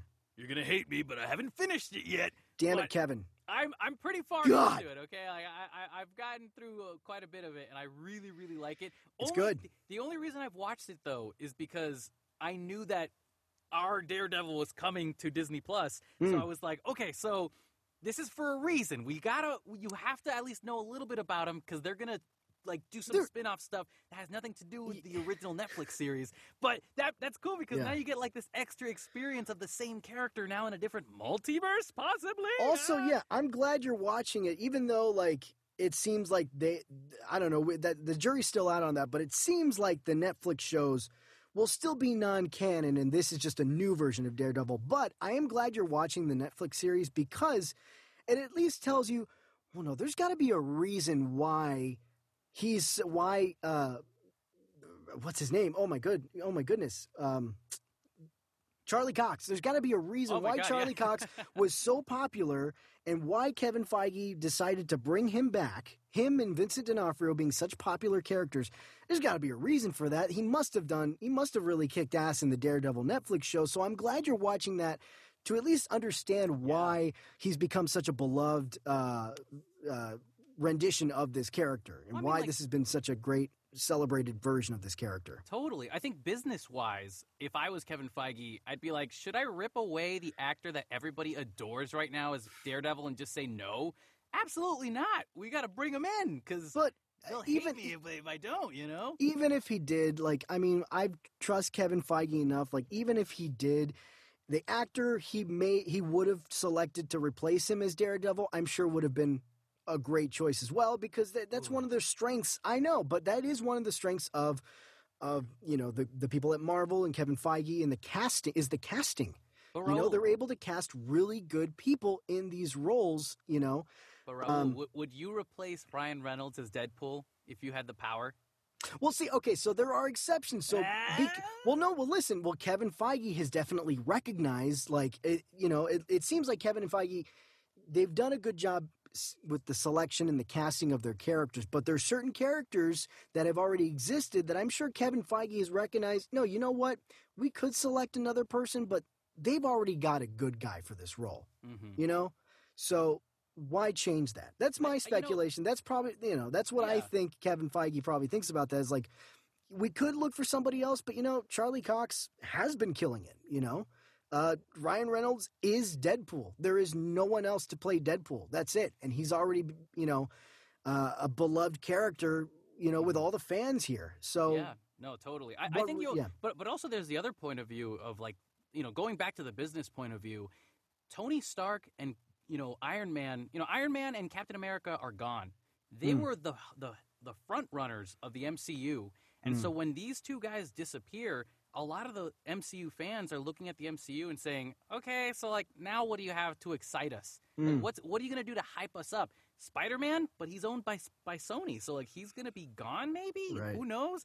So there's a lot of, like, uh, morale that's going down because we're like, I don't know really how to, like, appreciate this this series or these, these this franchise even more. Yeah. So I'm sure Kevin Feige and his team are, like, behind the scenes going, we got to make sure we keep them pumped. We got to make sure we, we have them excited for the things that we want to be excited for. Mm-hmm. So let's bring back Charlie Cox and Vincent D'Onofrio because they the fans adore them. If mm-hmm. we bring them, that's something that could possibly won't fully replace Iron Man and Captain America, but it's one of many that are like starting to stack up so that we can start loving more groups of superheroes rather than just these two for guys sure. that are the front runners. Um, and I think that with even, like, Ryan Reynolds going in, doing his mm. Deadpool stuff, like, come on, like, that's that's the yeah. best way to start replacing our love for Captain America and Iron Man.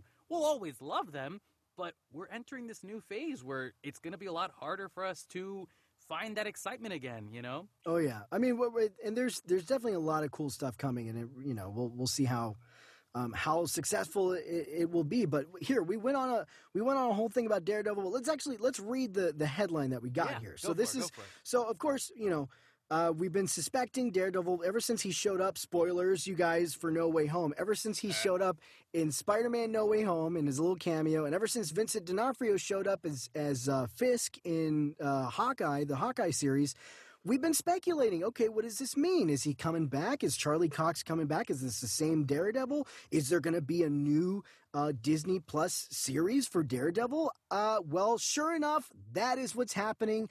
Uh, Variety, uh, Variety, the folks at Variety, this is what they say.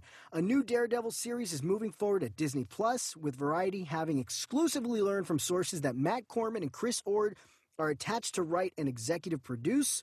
Rumors have persisted for some time uh, at, at, that a Disney Plus series about the Man Without Fear was in the works, especially considering that the two stars of the Net, of Netflix Daredevil series, Charlie Cox and Vincent D'Onofrio, have appeared in recent Marvel projects. Cox once again played Matt Murdock in uh, The Secret Identity of Daredevil in the film Spider-Man No Way Home, while D'Onofrio reprised his role as Wilson Fisk, a k a. Kingpin, in the Disney Plus series Hawkeye. Oh, cool. It now appears that the project is picking up steam with the hiring of Corman and Ord, although Marvel has yet to announce anything regarding the show formally. Formally? So that is the official statement. Basically, yes, it's happening. Daredevil it's happening. is is coming on Disney Plus. What does this mean? Okay. Right? How do we break this down? Theories. I already have some theories, my dude. So many. Oh, you have, you got here. theories, do you? Oh yeah, I got some All theories right. here. What you now, got? I know they're doing a T V series, okay, but I think they're going to continue the whole idea of going up against Wilson, Wilson Fisk, possibly. But also, I think there's, I'm hoping they're keeping it in New York, because a lot of stuff is still happening in New York, and I feel right. like they need to they need to find a way to introduce us to Daredevil in the M C U. So what better well, way than to introduce us to the characters from the M C U that can come in and meet him? Maybe possibly the secret invasion kind of characters, like showing up and stuff, you know? Oh, so okay, so you're saying, well, it's, okay, so specifically tying it into New York, though. How, so is secret invasion, is that supposed to be confirmed to take place in New York? No, that's in space, I think, pretty sure, but... in space? No, there's got to be space. some stuff on, on Earth. Well, I mean, that's the whole point of secret yeah, they're, invasion. They're, they're invading Earth, man. The Skrulls are everywhere, you know, so it's like... You know, there, there's a good chance. All I know is that he definitely is going to have to have some interactions with M C U characters in this series. Well, for sure. I mean, he's in. He's based in New York. I mean, Hell's Kitchen. That's that's his playground. Yeah. You know, that's Daredevil's playground is Hell's Kitchen. I mean, he's in New York. He's gonna possibly be running into other characters. Hopefully, maybe She-Hulk. We'll see. Maybe there that'll eventually be a, kind of a crossover thing. We'll see. I don't know. Is She-Hulk. I thought She-Hulk was in the West Coast, though, isn't she? Oh, is she? I don't know. I, I could have sworn that she was like an attorney for the West Coast or something. Well, I know in the comics they, um, you know, they're both lawyers, and I know at some point they dated. You know, Matt Murdock oh, and, and yeah, yeah, Matt Murdock and Jennifer Walters dated at some point. So there was a that was a, a romantic storyline that was going on between them. But uh, yeah, I don't know. There's potential for crossover there. I'm, I can't. I'm not sure where the She-Hulk show is supposed to take place, but I just okay, assume. Well, how about this though? Like, let's say. Let's say at the end of She-Hulk, they do, like, one more, like, attorney trial that has nothing to do with the main story. It's just, like, something for the end as, like, cameo yeah. or whatever. Yeah. Do you think there's a chance that Matt Murdock will show up in She-Hulk to say, hey, Matt Murdock's in, baby! You know, like, he's going to start working here in the M C U. It could be, because we got She-Hulk coming out in August, right? And then we've got this this Daredevil project that's been announced. Um, let's see. How far into there are they in? Let's see. Uh, all we know is that they've got uh, Matt Corman and Chris Ord, who are attached to write and executive produce. Now, how far into this development they are, I'm not sure. But if they're far enough, um, I don't know. I maybe there might be a possibility of, of us getting a little teaser for the Daredevil show at the end of She-Hulk, at the I very last so. episode, possibly a, a, an after credit scene or something like that. Yeah, totally. Um, I think, could... I think also, if you think about it, they've had Daredevil in mind since No Way Home came out. You know, oh, so yeah. She-Hulk is coming out like just now, like not even now, next, I think July, right? right? Or does she come on uh, August? August. End of August. Like we've, they've probably been prepping Daredevil since, like, yeah, I think two, since Far From Home ended, basically. It's possible. I mean, there was no way, there's no reason why Kevin Feige would, would throw him into to No Way Home and, and start developing this show without having a, a roadmap to where Matt Murdock will end. Matt Murdock will end up at some yeah. point. You know, there's got to be a plan for his character and what's going on. I mean, there's no way he would have just thrown him in there without having a plan. Totally, I think, um, and I think Kevin Feige, even though I know I was saying like he's doing it for the fans, I think Kevin Feige's just as excited about Matt Murdock being played by Charlie Cox, because even when like No Way Home was coming out, he's like leaking that to the the public before the movie came out. There, was he? Yeah, they were asking him, like, hey, what are the chances that Charlie Cox would be Daredevil in the M C U? And Kevin Feige's all like, well, not that he's in the movie, but Charlie Cox would definitely be my choice for Daredevil. I'm, I'm sitting over here like, Kevin, you're spoiling No Way Home. Yeah, yeah. There were so many rumors of him being in the movie. So like, he knows what he he knows exactly what he's doing. He knows what he's doing with that. He, he knows it with he's a not wink. Like a he little, does. Yeah, yeah, yeah. There's yeah. Oh, if if if we were to put Daredevil in it, it would be Charlie Cox. Yeah, yeah maybe. Who knows? Like, dude, don't say that. Just say yes. Yeah, he's in that's it. Right. I do don't. remember that now. Yeah, but I, I think I think there's a pretty insanely big chance that he might be. Like, the world's the limit, or the sky's the limit, mm. uh, with what the idea for a new spin-off series for Daredevil could be. Um, now, let me ask you this. Um, since this is now, you're watching the Netflix shows right now, um, you no doubt have a very clear idea for how the tone of that show is right now. And as bloody. far as, as far as, yeah, the violence and the darkness of a show like that, now this show will be a Disney Plus show. How do you think they're going to handle this tone, this this this new tone? Are they going to do, are they going to lighten it up like with all the Disney Plus shows, or are they going to do they uh, just do a similar tone to the to the Netflix shows, but kind of give like an uh, a T V M A warning, right? Because they now have that on Disney Plus.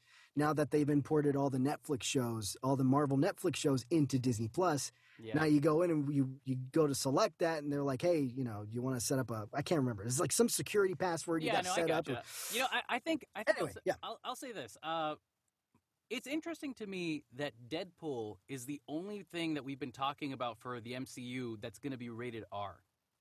Like, yeah. no one has brought up the point that Daredevil is going to be rated, you know – M for mature. That's a video game rating, but you know what I mean, like the rated R rating for the right. television show. Um, it's interesting because it's like we've technically already seen it from him.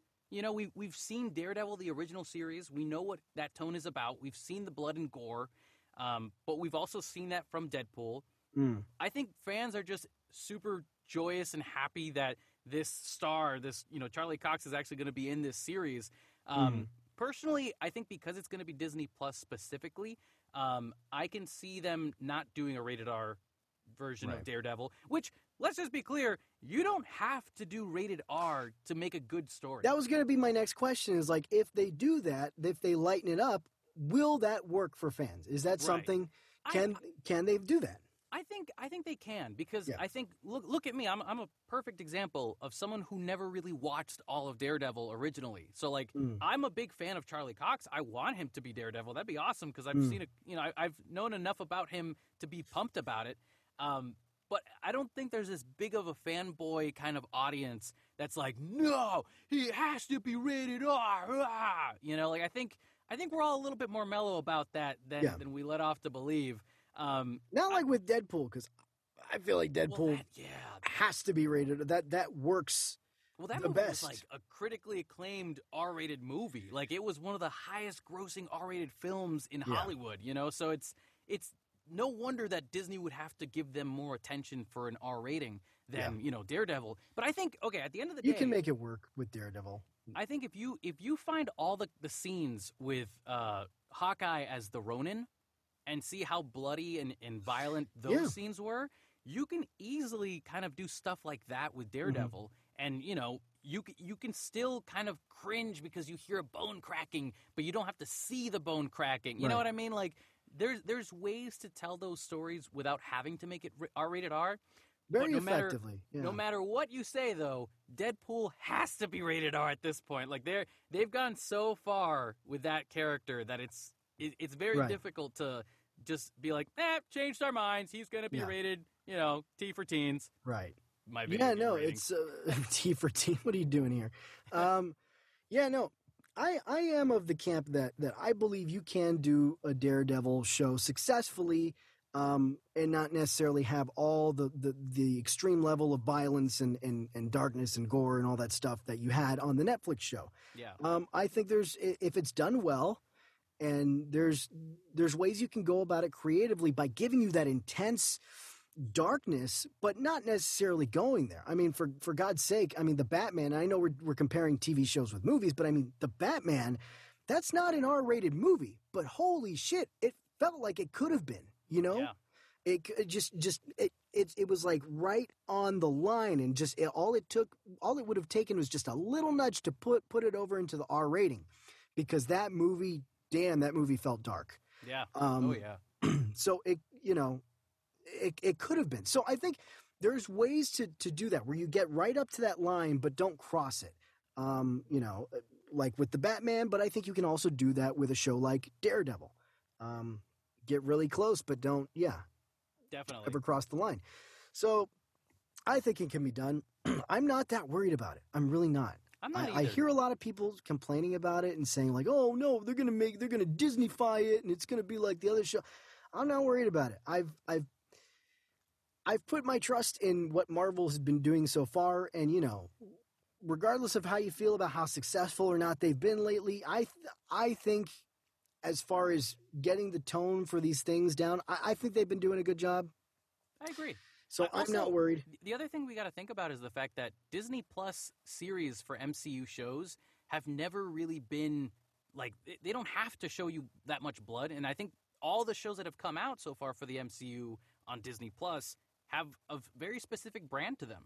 Mm. Um, heck, if you if you liked Moon Knight, you're probably going to like Daredevil, is mm. what I think.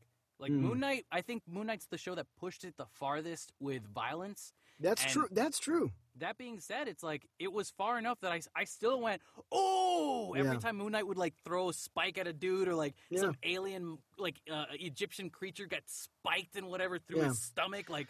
That's insane. It yeah, you awesome. just you just take out all the supernatural stuff and, and you know. Ooh, also going back to the Skrulls. Yeah. Like if you if you put aliens in the series, you can do whatever you want to the aliens on camera because they're not people.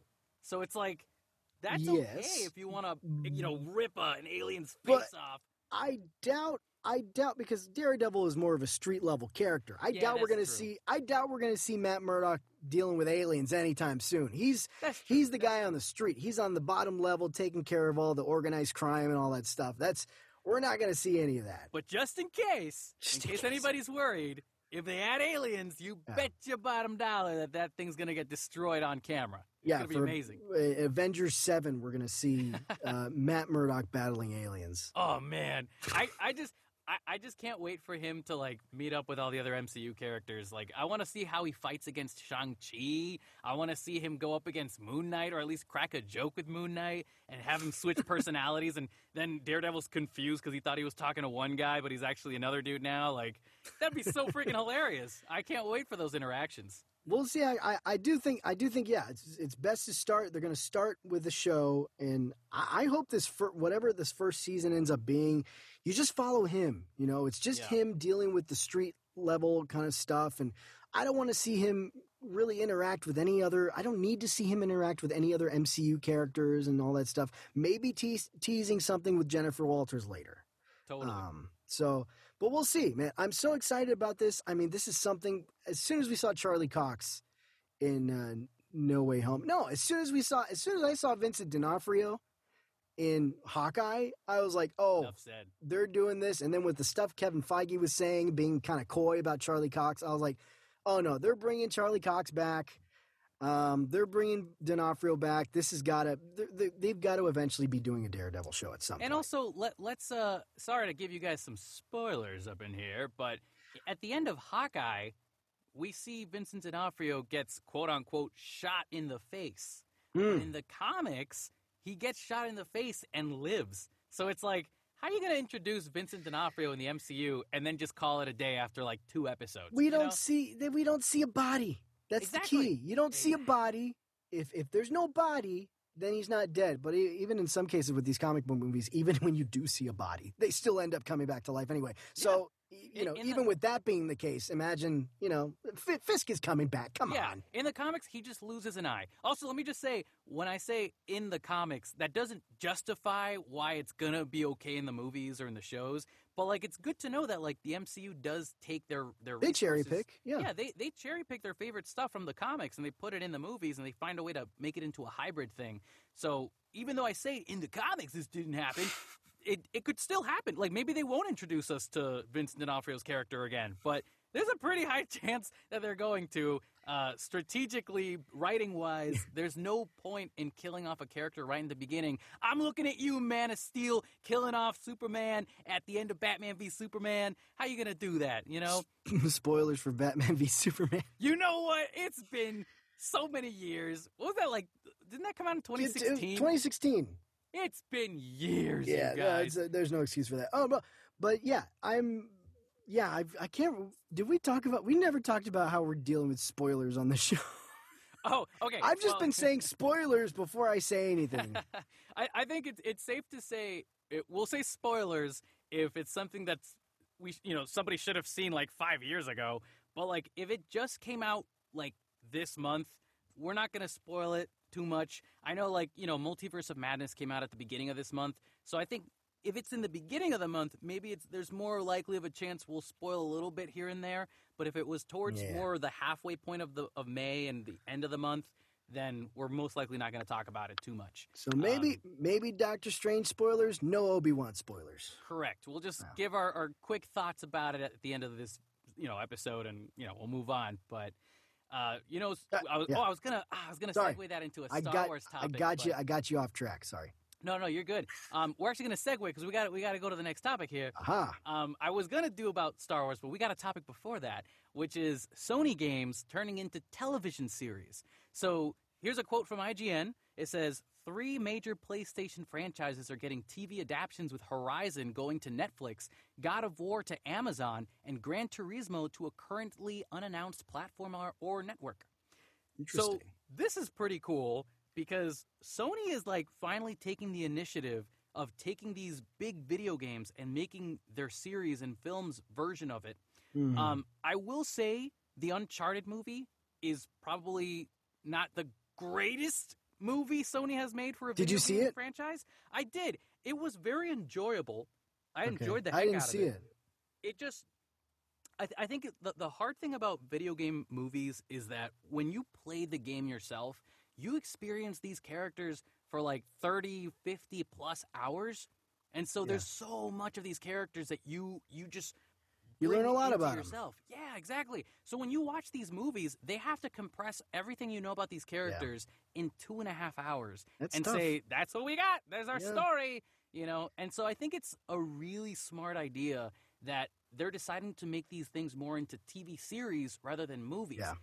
Personally, T V series just give you so much more breathing room, depending yeah. on how many more episodes they added. Um, like, they're doing The Last of Us on H B O Max. That's coming out mm-hmm. soon. That's right. I can't wait to see the trailer for that. I'm going to explode with euphoria when I see that. That is one of the greatest, most, like, amazing video games that have ever come out.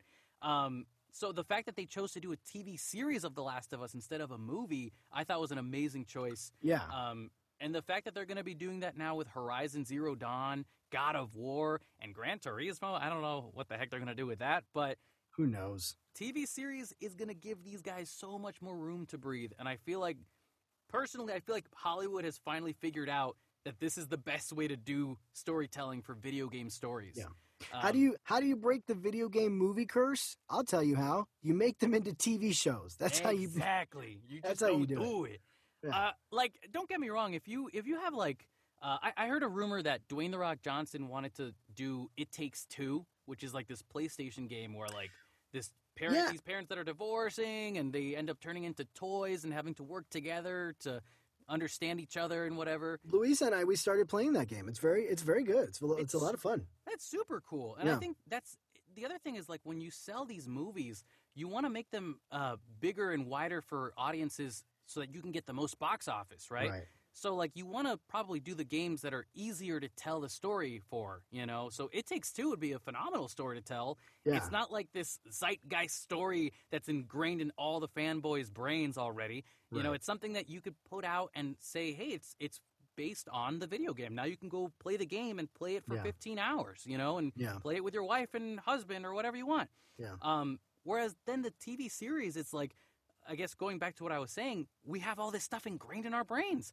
So it's mm-hmm. like when you give us the T V shows, you give us more room to at least look at all the Easter eggs and, and just enjoy them breathing and like having them live and just do the storytelling within six to eight hours or something. Well, you get you more know? time. You get more time to spend with the characters, right? I mean, and ultimately that's kind of what what's important about all these you know, these stories is, is the characters, and you want to build this relationship with the characters. And, and with a T V show, you just, in general, you just get more time to learn about these characters and, and, and, and have them um, endear themselves to you and, and connect with them. So that way, when you're following them through their journey, you're feeling what they're feeling every, every step of the way, and, and, and you're engaged. Exactly. Um, that's, yeah, that's the benefit of, of being able to do these stories on, on T V. Yeah, and also I can't wait to see who they cast as Kratos for God of War. Oh, my God. If they don't get Jason Momoa as a young Kratos, oh, that's such a missed opportunity. I was gonna, I was just about to ask you who, who you might – who do you think you might – who would he, you like to see? He's the only one I see as Kratos, to be honest. Um, I don't know – oh, for Horizon Zero Dawn, I would love to see uh, – what's the name of the, the, the redhead from Game of Thrones that says, "You know nothing, Jon Snow"? I – You haven't watched oh, Game of Thrones, I haven't have you? watched ah! Game of Thrones. I'm... Now you can see yourself out of here. I know, I know. I'm going to get, I've just committed social suicide just now by admitting that. Well, she is an amazing actress, and also she looks a lot like uh, Aloy from Horizon Zero Dawn. Like, she could ah. easily pull off the look. She's an amazing actress. Uh, if they get a good team to put that show together, they would have to freaking think about it at least. She'd be yeah. amazing. And she does television series on the go. Like, she she does it all the time. She'd be a natural for it. Like, there's also there's a big difference also when you do television series with film actors as opposed to T V actors. You know, T V actors, they're used to it. They know how to do it. They know how to how the ropes mm. work. Mm. Not saying movie actors don't know how to do T V series, but like it's just it, it'll come easier to television actors. Yeah. Um, one of the things I'm excited about for the Last of Us movie or the series, They're getting the they're getting the, the Pipsqueak girl from Game of Thrones, who you still don't know. That's okay though. But she's playing Ellie, and uh, she's gonna be awesome. I already I've seen her act in her show, and I I've been given plenty of time to get to know her as a character. Yeah. Um, she'll do great. I think she'll do awesome. Pedro Pascal is gonna be oh man, I love Pedro Pascal. He's so he's so fun. He's he's funny. I, we just we remember we just recently watched Unbearable Weight of Massive Talent. Oh, and yes. that is such a, and I love Pedro Pascal from, you know, I know he's been, he's been on Game of Thrones too, right? Yeah. Oh yeah. Been, I know he's been in Narcos. He's been, um, he's great on The Mandalorian. So I love him. I love his dramatic stuff. And then, and then seeing him in Unbearable Weight of Massive Talent, I'm like, this guy's funny too. I want to see him do more comedies. Dude, but, um, good. But this guy, he's so he's so good. I can't wait to see what he does on The Last of Us. Uh, yeah. I think uh, playing Joel, I think that's going to be I, – I, I, as soon as I heard that he was cast to play Joel, I was like, all right, this is – I'm excited for this. I'm yeah. officially stoked for this. I, I think it's like just the fact that you know you have incredible talent working on these projects. Like I, I don't – I have no doubt it's going to be amazing. And I feel like for – you know. Video game fans are really harsh critics when it comes to these movies. Mm. Like, notice I didn't say Uncharted was a horrible, horrible movie. Like, I'm trying to give it some credit because, like, it was yeah. a very enjoyable film. It's not the best film ever, but, yeah. like, I still found myself smiling and giggling here and there because they were trying to stay true to the fanboys from the video game stuff. And, you know, I think, I think it, there, there's a point in which you kind of have to back up and just say, let's see what they got first. And yeah. then then we'll, we'll see if it's actually worth, you know, screaming about if you were really that mad about it. But yeah. uh, the fan base is is, is always going to be difficult to, to get a hold of at first, unless you really nail it. I don't know. Um, but anyways, we'll see. They've got we'll a lot. Uh, they've got a lot on their plate. Uh, PlayStation, Sony. La- oh, and, and one last thing, and, and we'll move on to the next topic here. We got a, a Ghost of Tsushima movie coming out that they're, they've been planning since the game came out, and that. The, the cool thing about that game specifically is that the game is based off of all the movies that are samurai films. Like, all the samurai films inspired this yeah. film, this game to be created. And so it'd be really cool if it went from film to game to another film. You know, it, it makes sense. Very, um, yeah, very, like, cyclical, very... Exactly. Yeah, so it's cool. like, there, there's some movies that would be... There's some games that would be... Uh, worth turning into movies. Mm-hmm. And this is definitely one of them, so I'm hoping that we can see something really cool come out of it. And uh, last but not least, there, there's just the fact that a lot of games, when you play them, there's a lot of repetition in games. And so that's the stuff that gets ingrained in your brain. Like, you have to constantly stop this car from hitting a civilian. You have to constantly kill some Mongolians in Ghost of Tsushima. You have to constantly, you know, like, it happens so often that there's a lot of storyline that you can just cut it down so that it can just be two and a half hours. Um, yeah. And I think that's that's a cool part and feature of, of storytelling is figuring out what blubber they can get rid of so that they can cut it down to be the most precise, amazing storytelling in that amount of time that they're given. Um, woo! Yeah, yeah there he that's, is. I can't say much about, I mean, the Ghost of Tsushima, I've, I've never played it before. I've never, oh, it's so good. I can't say much. I don't play. I don't play as much video games as I as I'd like to. I mean, don't get me wrong. I'd love to play, play have time to play more video games, but it's. Uh, you got a baby, and and you, uh, you yeah, got a, I got a you're kid. A, you're a grown man. Unlike me, I'm twenty years ago. Spider-Man One came out, and I was seven. Yeah. You know. And when I do have like extra free time, I'm usually watching movies or T V shows rather than totally playing games. So. That's usually what I spend my time doing. But, hey, I'm I'm excited to see what comes from this and, and what all these properties, where they'll go and how they'll, you know, how they'll be uh, put out there. Yeah, totally.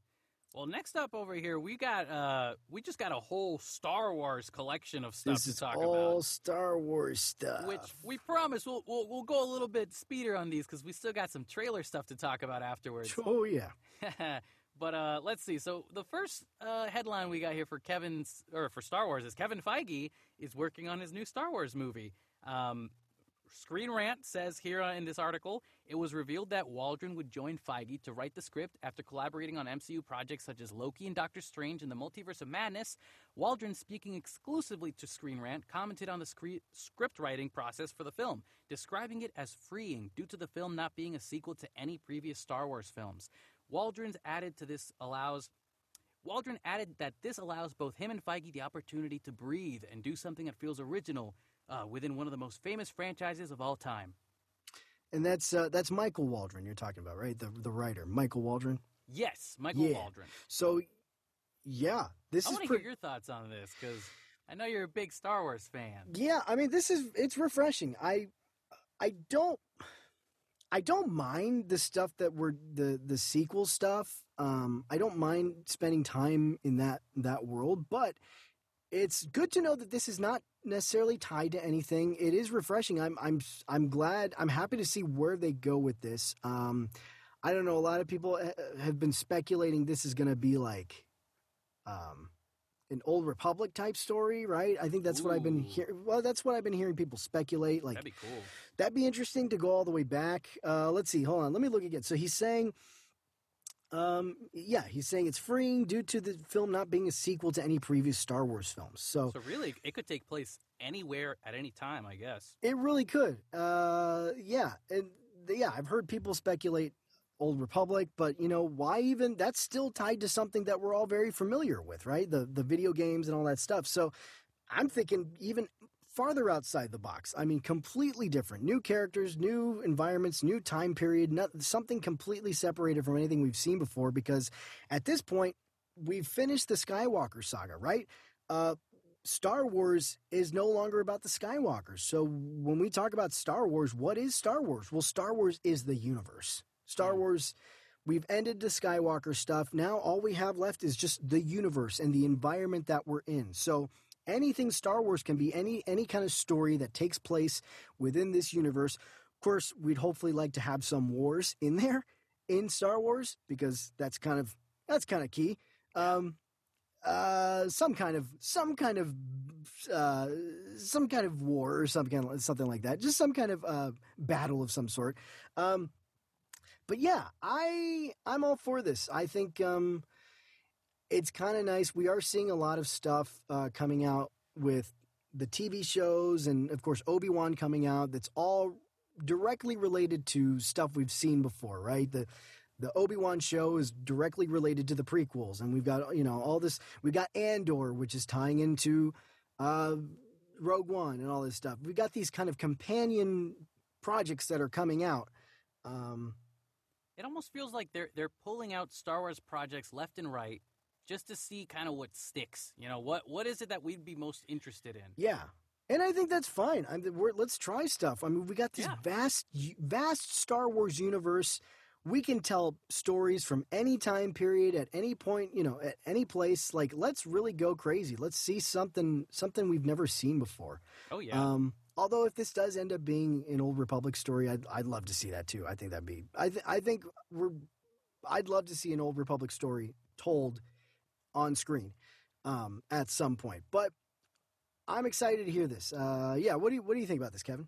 I personally I, I don't know if I'd be excited for Kevin Feige to do an Old Republic story, just because to me I, I get the idea that he's just doing one thing and that's it, and he's calling mm. it a day. So, like, if, if he has a plan to yeah. do, like, a spin-off, then it's like, well, we don't know if that's going to work yet, you know? Like, yeah. I, like, don't get me wrong. Kevin Feige is Kevin Feige. All hail Kevin Feige. That man is a beautiful specimen who can come up with anything that will, you know, rustle my jimmies in a good way. Um, but it's, you know, I, I think that – not not that I'm trying to doubt him. It's just the fact that he's been working on superhero movies for over ten years and yeah. nothing else. You know, and I, I wonder if his, him as a producer, like, does his brain work differently now if he's working on something that's not superheroes? It, has he, is he used to doing movies that are just standalone films anymore? Um, I know the writer has a lot to to have, you know, a lot of input in that as well. But I think it's it's interesting to see how Kevin's going to approach it.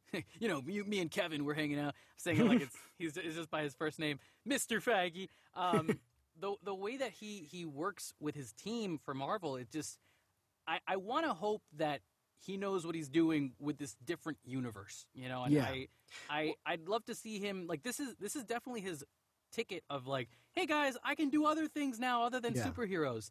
Maybe is this like a hint of telling us he's almost done with the M C U? Well, I mean, well, I don't I don't I, I don't know. I will say this, that the M C U. Kevin Feige is a huge geek, right? He's yeah. he's he's a huge nerd. He's a huge geek. He loves the Marvel comics. He loves the M C U. He's a fan of this stuff, and he knows this stuff really well. And That's we've seen what he's been able to do as a fan and a producer in in guiding the ship of the M C U for all these years. So, but but the thing is, is that Kevin Feige is also a huge Star Wars fan. Mm. If not more so than than Marvel, um, I believe I believe that's true. Is that Kevin Feige is is more of a, is is a more of a Star Wars fan than than even Marvel, and he decided he wanted to take a step away from Marvel really quick to do a non-Marvel movie, and that and that he wanted to do a Star Wars movie. So what does that tell you? That he wanted to do this, yeah. right? Um, he must, and the fact that it's not like a, oh, Kevin Feige is set for five Star Wars films. Right? No, no. Right now, he's doing one Star Wars film. So this tells me that he has an idea, a very specific idea for something he wants to do, and maybe he approached uh, Lucasfilm with this idea. You know, mm. he's like, "Hey, listen, I don't know what your plans are with Star Wars, but if if I have a particular idea for something I'd like to do, mm. um, and I don't know, it, it just sounds like it came. It didn't come out of obligation."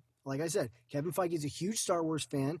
He's coming. He's doing this one Star Wars project. It's possible that this is like a baby project that he's always thought about, something he's always wanted to do, and he's really excited for. So that gets me excited. No, that gets me excited knowing that this is something seemingly that he's very excited for.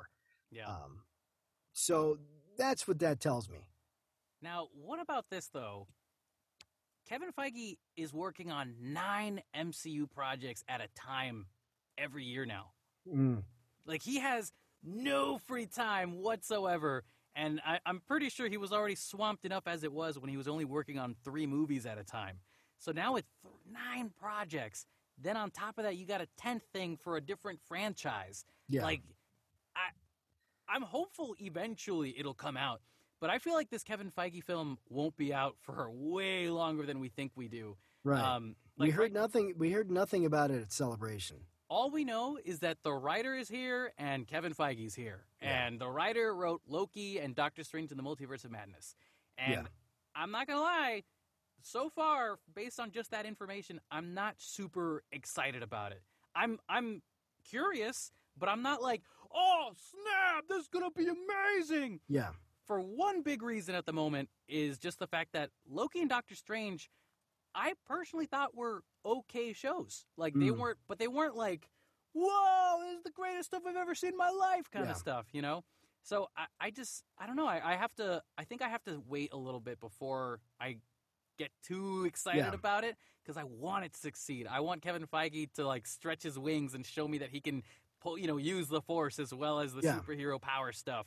Um, so here's to hoping that, you know, maybe in the next year or two, we'll actually get some new stuff, some screenshots, like maybe a quick teaser trailer of something that we could take a look at. I don't think, yeah. I mean, I, it's still in the writing phase, so it's still very early on. So, yeah.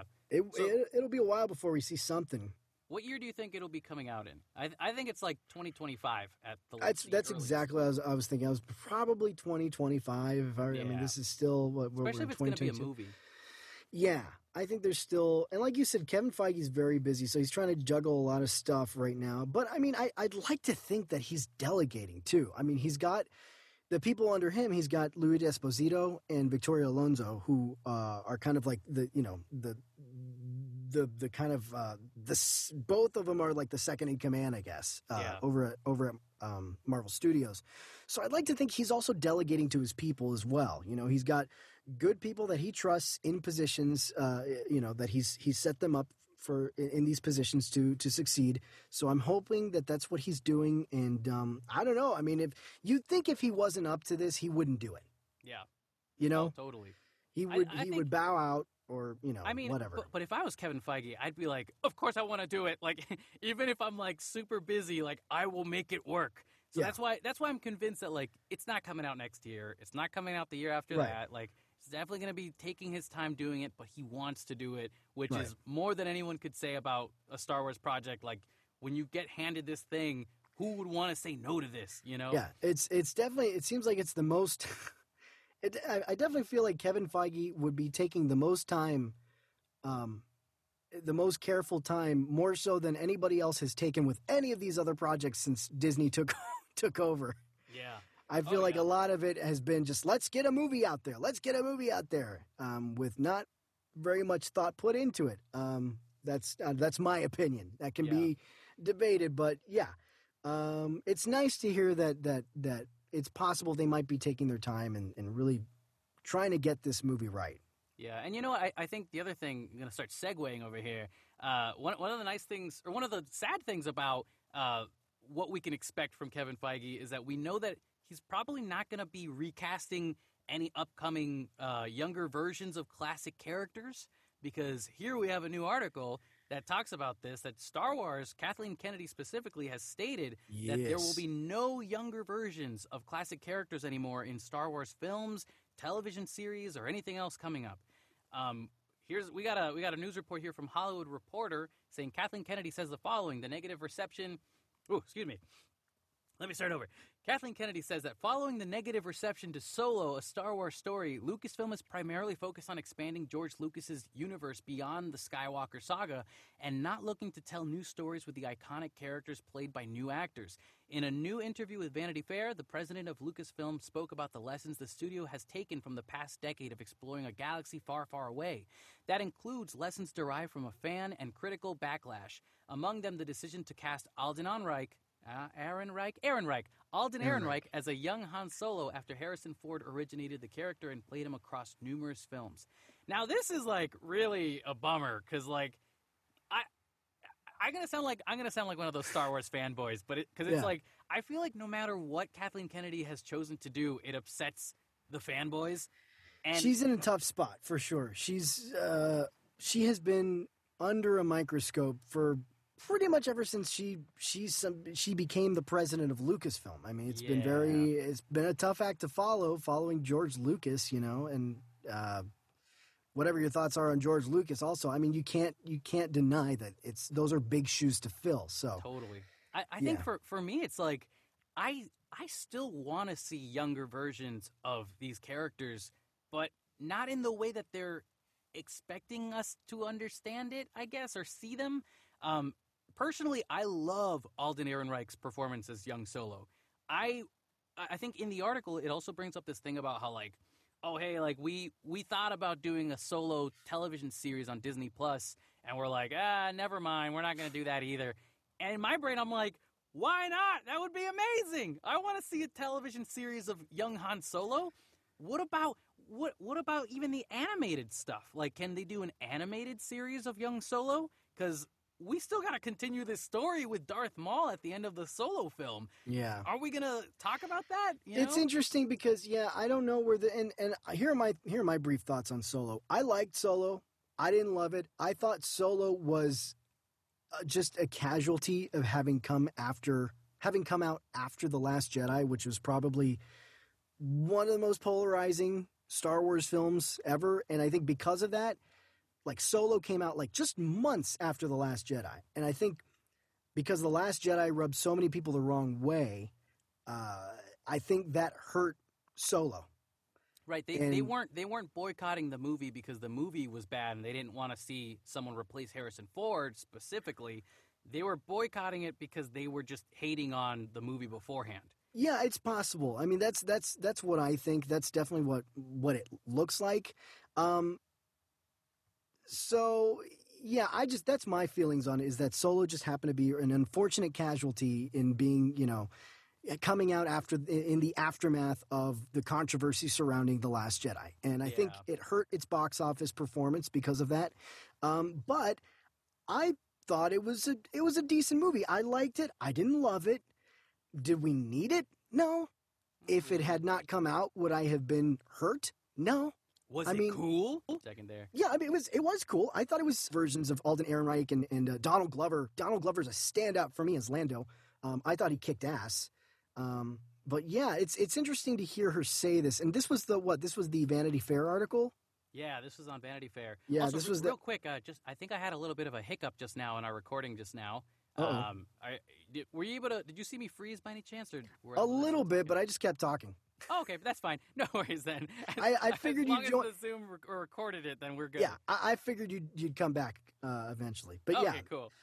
So yeah, that was the Vanity Fair uh, piece that came out um, on the cover. By the way, I got I got to stop and say the cover of Vanity Fair. Have you seen this? The cover of this uh, that that piece with uh, Mando, Obi-Wan, and Ahsoka. Ahsoka and Obi. Bro. Yeah, yeah, dude. Listen, you've got Pedro Pascal, you've got Diego Luna, and you've got Rosario Dawson. Three Latinos on the cover of Vanity Fair representing the future of Star Wars. That Hola. is that is fucking sorry. No, go ahead. We're gonna leave that in there, are we? Um, oh yeah, we're definitely yeah. keeping that. All right. Well, sorry, folks. Uh, but no, but that is that is just insane. I love that. I love the representation that we're seeing um, in in Star Wars here. I think it's so cool. I just I, I got to stop and point Wait, that can, out. I, I love can I just it. say? Can I just say? I'm very biased because my favorite is Ahsoka because the Rosario Dawson is half Puerto Rican. So yes. I'm like. Oh, yes. Boricua, what up? I know, man. Yeah. It's, I was it's... like, oh, Pedro, yeah, he's cool. He's from Chile. Yeah, he's cool. Oh, Diego Luna, yeah, Mexican. Yeah, he's cool. Puerto Rican, Rosario, what? That's yeah, that's cool. right. Like, I think it, it hits me even more when they're, like, specifically from Puerto Rico, too. Oh, for sure. Like, as for soon sure. as I... That's why I'm, like, so hyped for, for Marvel, for Miles Morales to possibly yeah. be told, you know, yeah. his story. Because I'm like, he's half Puerto Rican. Ah! Someday we'll get a fully-blooded well, Puerto Rican, like, La Boriqueña it, or something. It'll happen. Oh, La Boriqueña. Yeah, that'll be cool. That'll made be cool. I, I just had to... Oh, go ahead. No, made by, I think, Rosario Dawson and, and yes. another writer, which I'm like, Hey, yeah, Rosario, if you want to be La Borinqueña, you know, you totally can. I'd be, she totally I'd could go. do it. I think I totally I feel like she's trying to get that off the ground, and probably she's probably trying to get that done, uh, made into a film. I'm sure that would be so and cool. She's probably pitching herself for it. I, I, I have no doubt. Fingers crossed that uh, you know, uh, the Ahsoka Tano show does really well, because I'm rooting yeah. for it. I think yeah, me really too. Cool. Um, well, anyway, I had to stop and point that out really quick yeah, because no, I thought no, that was good. so cool to see, those, you know, all them on the cover, and, you know, Ewan McGregor, of course, but like yeah, the other oh, three, yeah. like, oh man. But anyway, so yeah, this was the, the Vanity Fair piece. And it's interesting. Kathleen Kennedy has been saying some things that seem to kind of contradict themselves in this Vanity Fair piece, because yeah, she's talking oh, no. about this. Well, seemingly, right? She's talking about this thing about Han Solo and not wanting to cast younger versions of classic characters anymore. So does this mean the Lando show is not happening? Because that's another, that's one of the things that's coming out that's supposed to be on the docket, is the Lando uh, show with Donald Glover. But and I think so, it is happening then, huh? Did, didn't they just announce that it is happening then? Or I believe so, I happening? believe that's still happening.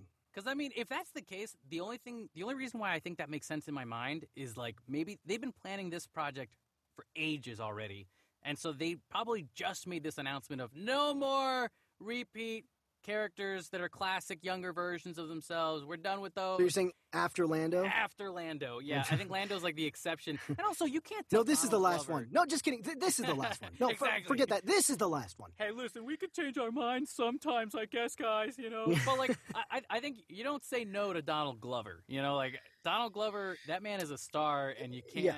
put a, you know, if, if I don't get to see him in Spider-Man as Miles Morales' uncle, come on, man. If he doesn't get to be the Prowler, come on, man. Oh, yeah, we still, yeah, that we still haven't seen that, yeah. That'll be a We've seen him, but we haven't seen anything, we haven't seen him as the Prowler. But I will say, yeah, whatever your thoughts are on Han, on, on Solo, you can't deny Donald Glover just killed killed it, you know? Oh, he yeah. kicked ass as, as, as Lando, and, and really is, there. After having seen him as Lando, I can't think of any other person who could have played a young Lando, a young Billy D. Williams. I mean, he oh, just yeah. knocked it out of the park. So, did you ever, did you ever see that interview between him and uh, you know, Billy D. Williams? He like introduced himself to him and was like, "Billy D, I, I'm such a big fan. Uh, I'm going to be playing you in, in the upcoming movie. Do you have any advice?" And like Billy D. Williams was like, "Yeah, yeah, man. Uh, just just be cool. Yeah, just be cool, man." And he's like, okay, cool. Like, that's the best. You gotta be cool as a cucumber. Cool as a cucumber. That's why you gotta just drink a Colt forty-five. It works every time. sixty percent of the time, it works every time. that was, that was that Billy, quote? Yeah. if, if you don't know what that's from, then y'all gotta watch some new, more movies. Um, but no, I, th- I think another thing I was gonna bring up real quick was uh, the Luke Skywalker Easter egg at the end, no, halfway through the Boba Fett show, which, mm. come on, guys, it's it's not a spoiler. You should have seen the Boba Fett show already, you know? Come on. Oh, wait, did you finish it, Raul? I've, I haven't gotten to Luke's. I'm already, I've gotten to Mando. Mando has shown up, which it's already a better show. I knew. Listen, I already Dude. got spoiled. I already got spoiled that Grogu and Luke were coming back. Okay, guys, I got to admit, I've been, so taking, I've been taking forever to finish Book of Boba Fett. It has just been... It's been such a drag, and I've, I'll watch like an episode or I'll watch like an episode or two, and then I'll like stop because I'm bored, and I'll spend like two or three weeks, and I'll be, oh yeah, let me get back into Book of Boba Fett, but I've forgotten what's happened, so I go back and rewatch. It's been taking me forever trying to finish this damn show. So yeah. finally, uh, I was like, a week ago, I was like, let me just finish it, and then I finally got to the the Return of the Mandalorian, and now I'm like, yes, this is good now. I'm I'm I'm I'm liking this now because it's focusing on Din Djarin. Uh, but after that episode, I haven't seen anything else. So, but I already know. I already know Luke comes back. Spoilers, right, but yeah, all right. It's all right. I don't well, care. It's I don't care. That's all right. Well, I basically, basically, what I'm trying to say about that is like when that when that reveal was yeah. revealed, um, there were a lot of people who were just like, oh my God, the A I, or the it's, it looks beautiful. Like, he looks like Luke Skywalker, because they actually took like the, all the faces, whatever they Wait, could find. Are you talking about Book of Boba Fett, or are you talking about season two of Mandalorian? Because Book of Boba Fett, dude. Mandalorian. Okay, yeah, let's get this straight. But, but Mandalorian, people, when Luke yeah. Skywalker shows up at the end of Mandalorian season two, the the the C G I to his face looked god awful. Like there was oh, something so uncanny about it that was just like off-putting. So and they Im- so they dude. improved it. Yeah, so there was a ah. dude on YouTube recently. Yeah, I keep forgetting his name. Who did a uh, uh, what's it called when they do the face the thing? Deep fake. The deep, deep fake. The deep fake. Yep. There's this dude on YouTube who did the deep fake. And yeah. Disney hired him to do the next Luke Skywalker deepfake. I did not know that. So when you Shit. watch Book of Boba Fett, that's that guy's work in Book ah. of Boba Fett, leading that team for the deepfake stuff. Okay, so they and improved it's it. It's so good. It looks I, so yeah. good. I but did know. Only... Yeah. No, no, go ahead. You go. You go. No, I was, gonna, I was just going to say. I was just going to say that I did know Luke Skywalker was going to show up in Book of Boba Fett, but I didn't know that they had improved the the deepfake technology or the you know the, oh, the dude, facial technology. Like you, nice. you would you would swear that Gives you me something went, to look forward to. You went back in time and grabbed Mark Hamill and just brought him back to the future, and we're like, hey, can you just act like Luke again, really quick? Like that's pretty much how it looked. Mark, the way they did Mark, it. you gotta come back to the future. You gotta change you have, the future. You have to play yourself. you have to play yourself. You have to play yourself in a show thirty years from now. Use the Force, Doc! I'm sorry. You said Back to the Future, and I just No, no, it's all good. That's myself. exactly what I expected. Um, but no, so the only downside to it, though, is that they did this A I voice for Luke Skywalker. Oh, so no. They took all the sound files, every resource they could find of, of Mark Hamill talking in audiobooks, interviews, T V shows, movies, and they just took his voice and they made an artificial intelligence to speak for him. Okay. So it, it sounds exactly like Mark Hamill. And oh, so okay. you see Mark Hamill, and it sounds like Mark Hamill, but there's no emotion going through his lines. Uh, why didn't they just get Mark Hamill to do his... Okay, I'm... Well, okay, well, here's the thing. Here's I gotta the, finish I'm, this fucking I'm glad, show. I'm glad you said that, because here's the thing. I gotta finish when, Boba Fett. Just get it over with. Put it out of its misery. I gotta finish this thing. All right, sorry, go ahead. No, no, no. So here's the thing. When Mark Hamill speaks now... He has like like this very like old man yeah, kind of yeah. rasp to him. He definitely sounds older, yeah. So if he went and did the V O for it, it wouldn't sound like young Luke Skywalker. Yeah, anymore. yeah. So they would need somebody else like, uh, I don't know, Matthew Mercer, who's like the best voice actor ever who's done a Luke Skywalker do, yeah. impression. If you if you guys have ever played Star Wars Battlefront two, Matthew Mercer was the voice of Luke Skywalker in that game. And did a good my, job. He did an amazing yeah. job. Like I, I think it was so impressive.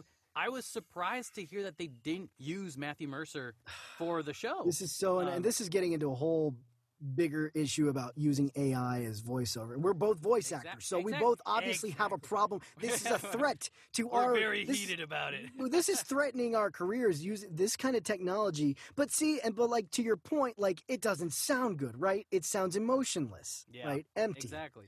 And you so see? that's the thing is like. You you guys, like, like Star Wars, Kathleen Kennedy and her team is, like, so nervous to recast people to come in and just replace Luke that they would be willing to just get an A I voice to be the voice of Luke. And I'm like, what are you doing? Just, like, dude, we see Luke Skywalker. We see yeah. Mark Hamill's face. Just get a voice actor to double his voice and just do that. It'll be great. It'll be awesome. But, you know, I think they're they're too nervous about it, and I think maybe something that would be really helpful for Star Wars the, as a company to know is that the fans are okay with you guys bending the rules sometimes to make things work. Well, you know? I, I don't know. I feel like not all fans. I feel like there would be a lot of fans that I feel just like you said, any decision that's made, you're going to piss off. You're going to piss off somebody. Yeah. So yeah. I, don't, I mean, I'm me. I'm all for it. Like whatever. But like, you know, just from what I know of the Star Wars fandom, it has been a lot lately of like, um, damned if you do, damned if you don't. Although it seems like, you know, lately we got some things that are kind of un, uh, uniting everybody. We'll talk about Obi-Wan, but that sounds like pretty much everybody's on the same page about how we feel about Obi-Wan, how we we all like it. But we'll, um, again, we'll talk about that later. But yes, I mean, you're you're for the most part, it seems like you, you might upset somebody. Yeah. Oh, totally. Well, uh, let's let's go ahead and do some a little bit of lightning round here because we still got a little bit ways to go before the episode's over. Um, but let's see. We're still talking about Star Wars. We got the Star Wars Celebration twenty twenty-two. Celebration. The one that Raul was like, hey, by the way, did you remember the celebrations this month? And I was like, oh, snap. Got to talk so, about Celebration. Yeah, this ha- this, this uh, Celebration started last Thursday, and uh, it officially ended, what, Sunday? It yeah. went uh, from Thursday the twenty-sixth to uh, Sunday the twenty-ninth. So yeah, a couple days ago. Um, we're so, recording. We're recording this, by the way, on on Tuesday the thirty-first. So this is going right. Yeah. This is going up tomorrow. This is going yes, up on June first. Going up tomorrow. Now, um, let's see. Then yeah. we're, what I'm going to do real quick is I'm I'm just going to list off every project that we're going to talk about, and then we'll go through each one real quick and just All right. give our, our thoughts here. Let's do so, it. Project number one, we got Andor. We got Skeleton Crew as project number two. Mm-hmm. Then we got The Mandalorian season three announcement. Mm-hmm. We got Indiana Jones four, not five, because four doesn't exist. Star Wars Jedi Survivor, the video game sequel to Star Wars Fallen Order. Then we got the last but not least, Willow, the teaser trailer. Yes. So there was a lot of stuff to talk about for this celebration. And a bunch stuff. more stuff. I mean, uh, stuff I didn't even put on there. It was just so they had a couple other kids shows. Uh, Bad Batch season two, which I don't know if you've seen the Bad Batch, but I haven't seen it. But I know season two is coming out. I've heard. I've heard it's good.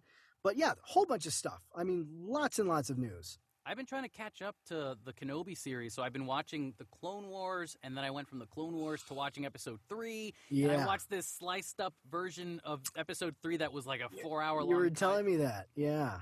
It was amazing. I would recommend everybody to find that somewhere on the internet, somewhere, eventually, totally they cut, legal. They basically unquote. cut, they basically cut, uh, intercut, what is it? They intercut like the last, the, like the season, the series finale of the Clone Wars yeah. in with Revenge of the Sith, right? Yeah. The only downside to it was that the the ending, like the third act of the finale of, you know, the Star Wars Clone Wars series is going in with the ending of, of Revenge of the Sith because it's all happening at the same time. Mm. But because you have a third act twice in a row, it kind of slows down the, the pacing and like the, the immersion of the storytelling. Yeah. But other than that, the pacing and the storytelling is so well cut that I was... Like, my eyes were just glued to the screen for yeah. three and a half hours. Once I got to the, the last thirty minutes. Three yeah, and a half hours. As soon as I got to the last thirty minutes, I was like, oh, my God, maybe this should end soon. But, like, you know, the Clone Wars part ended. and then Maybe this the, should end soon. maybe, okay, specifically the, the Ahsoka Tano stuff. I was like, you guys are making this longer than it needs to be. But then it, it got to the end of Revenge of the Sith, yeah. and I was like, "Oh, this is cool! Like this I, is really." I would really watch cool. it though. I, I think I, I, I might end up watching it. I got to go back and rewatch all the Clone Wars because, like I, I was telling you the other day, I still haven't seen the final season.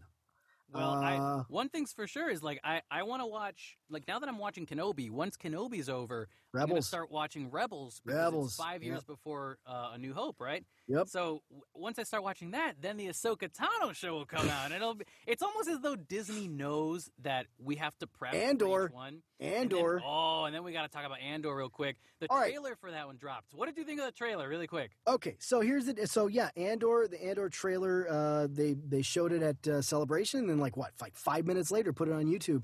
Um, Looks great. I mean, this is, uh, and from what we know, let's see, it's coming out August thirty-first on Disney Plus.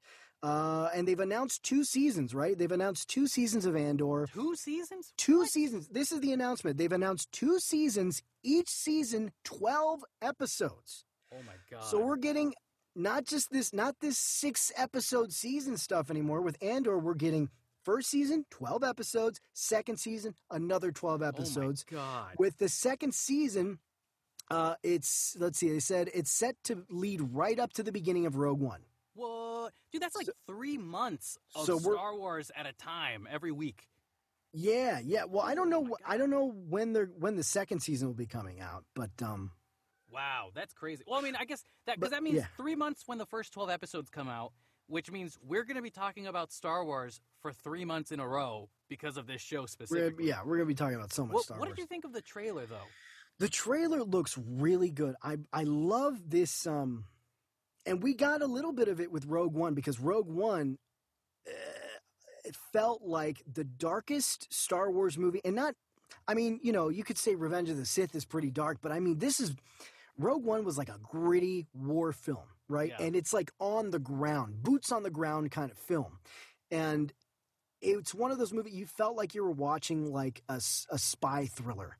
Um, very realistic, very gritty. I mean, of course, it's Star Wars. So you're going to have fantastical elements in it.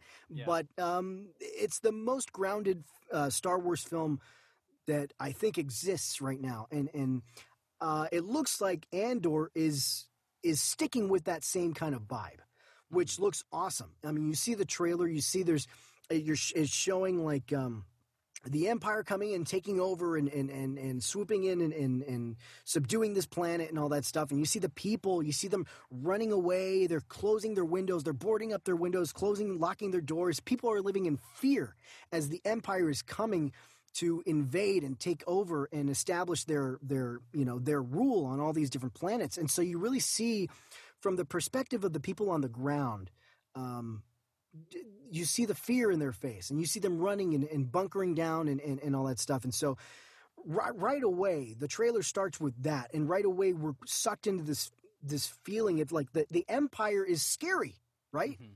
It's it's. I feel like we've kind of lost track of that, like how scary the Empire really is. But as soon as you put this trailer, puts us almost in the shoes of the people that are being oppressed by the Empire. You're seeing that, and you're feeling that as well. So the trailer does a really good job conveying the Empire as a legitimately scary threat.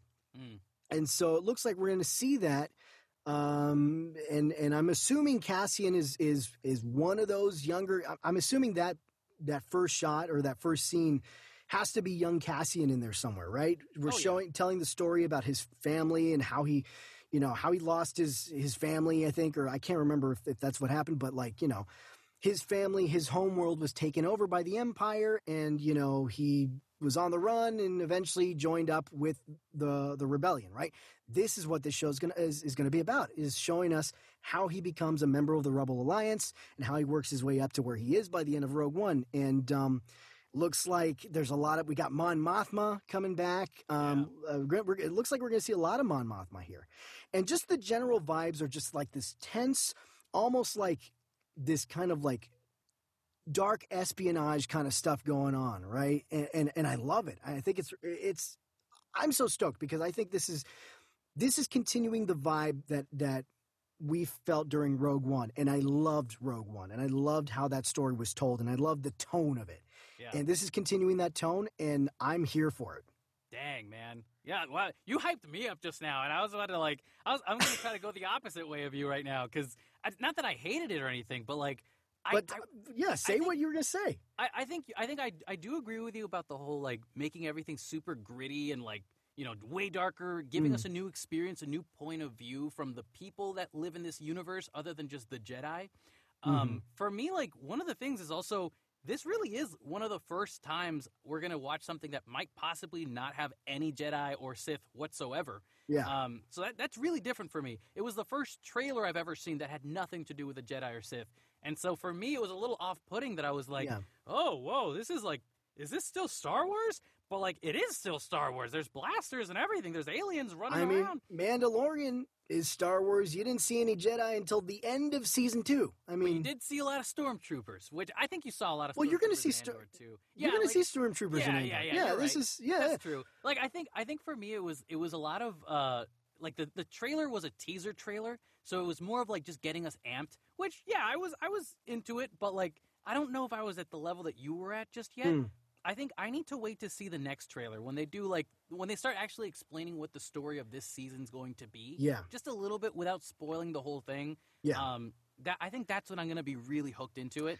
But I'm already willing to, like, I, I'm yeah. going to watch it no matter what. Like, I already know yeah, based too. on the teaser that I need to watch this show.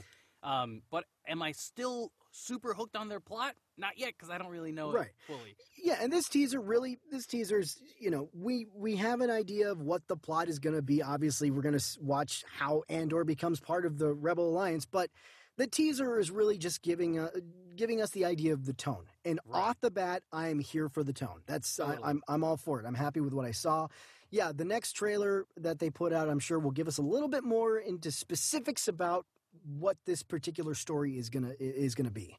Yeah, and you know, the other thing uh, before we move on here is uh, they, they said a lot of things about Kenobi where they were like, hey, we, we don't want to let Kenobi be too dark, so we gotta we gotta tone down the, the dark part of it.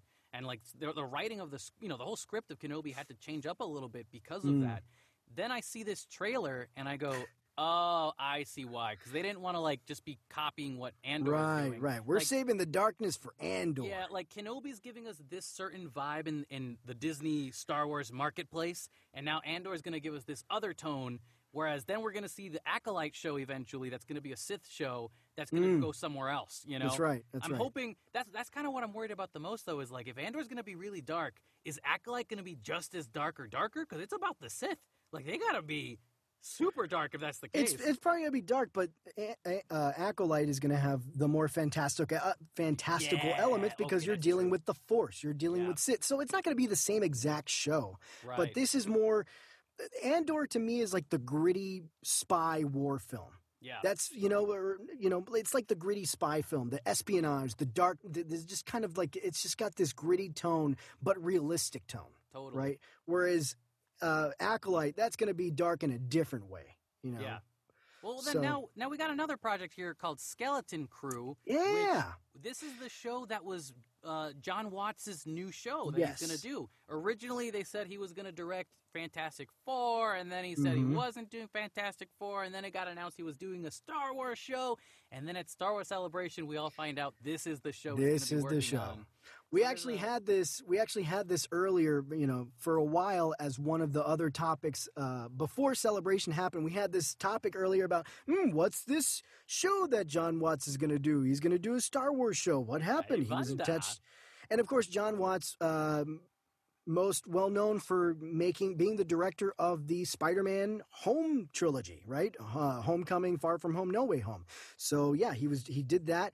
He got attached to do Fantastic Four. Then at some point, uh, we find out, no, he's not doing Fantastic Four anymore. Um, he's doing a Star Wars show. And we're like, well, what's this Star Wars show? Well, sure enough, Celebration, they told us, it's this show, Skeleton Crew, uh, an original Disney Plus series starring Jude Law from executive producers Christopher Ford, Jon Favreau, Dave Filoni, and John Watts, coming in twenty twenty-three. So, uh, Kevin, why, why don't you read off what the what the quote here yeah, is on so, I G N? So here on I G N, they said uh, this new series will follow a group of ten-year-old kids from a small planet who get lost in that galaxy far, far away and must try to find their way home. The story will take place after Star Wars: Return of the Jedi and will mm. fit within the timeline The Mandalorian and Ahsoka take place in. It was also described as galactic version of classic Amblin coming-of-age adventure yes. films of the eighties. Oh. I, I think that sounds really cool. Um, it, it it almost makes me think of Stand By Me in a way. Like mm. I don't know if you if you've seen that one, but it's, it's yeah. Uh, oh, I love Stand By Me. I, I do like the idea of having kids, like almost like a Stranger Things kind of thing with the eighties yes. and like that. That sounds cool and very appealing. Early. I I could easily see like one of the kids might have might secretly be force sensitive and he doesn't want to talk about it or yeah. something. Maybe there's an alien girl that has a crush on one of the alien boys or something, and they're going on this journey trying to make it back home while rediscovering each other and understanding what they are meant to do in this universe. Yeah, um, that's really cool. I can even I even had thoughts in my head of like, oh, what if they meet Luke Skywalker? But like, I don't want them to copy Mandalorian. Maybe somebody else from another part of the yeah, universe. I'm starting to realize this is already this this period now, after this post-Return of the Jedi period, starting to get a little crowded now, I'm seeing, because it's supposed to take place same time uh, within the timeline of The Mandalorian, Ahsoka, and Book of Boba Fett, and now this show. Like, okay, well, this this particular time time per- period is starting to get a little crowded, but... um, oh, you know what? I, yeah. This is the show. I'm telling it. I'm calling it right now. All right, here we go. This is the show that's going to show us an old Mace Windu. You heard it here for, first, Boom. folks. You heard it here first. Ooh, it's going to be amazing. Kevin is calling it right now. We're going to see. Seriously, let's wait until it comes out, and then we're going to go back and reference and see if you were right. Oh, yeah. Yeah, yeah, yeah. I got a good feeling because, like, if they're going to meet anybody that's magical and spontaneous or whatever in their journey, they got to meet some kind of old wizard kind of character, you know, to to make their way back home in some way, shape, or form, or to make the kids reevaluate their lives because of all the struggles they're going with each other. And then Mace Windu comes along and goes, shut the hell up, man. You know, like, maybe not like that, but you know what I mean? Like, he's Samuel Jackson. What are these damn kids doing on my ship? No, no, not even. He probably lives in a cave. What are these damn kids I, doing in my damn cave? In my damn... Listen, um... The, okay. Oh, sorry. I, did you have? Did you have I, more? That's it for me. That, that's I, that's my theory. This is Okay, I was hearing for a while, you know, about this. Well, they were talking about this John Watts thing, which they said, even before Celebration, they did say the John Watts uh, Star Wars show was going to be a group of kids, um, you know, in the Star Wars universe. And, and they they said something vaguely about it. But then here in Celebration, they went into further detail. This is, a, you know, a galactic version of classic Amblin coming-of-age adventure films of the eighties. That got me right there. I heard mm. classic Amblin coming-of-age adventure films of the eighties. I'm automatically in. This is early Spielberg-type vibes. This is what Stranger Things, um, at least the first season, was basing a lot of their stuff. A lot of uh, Stranger Things took from the early Amblin, early Spielberg films of the eighties and mixed that up with Stephen King. That's basically how Stranger Things started out, as being like a hybrid of those two kinds of vibes.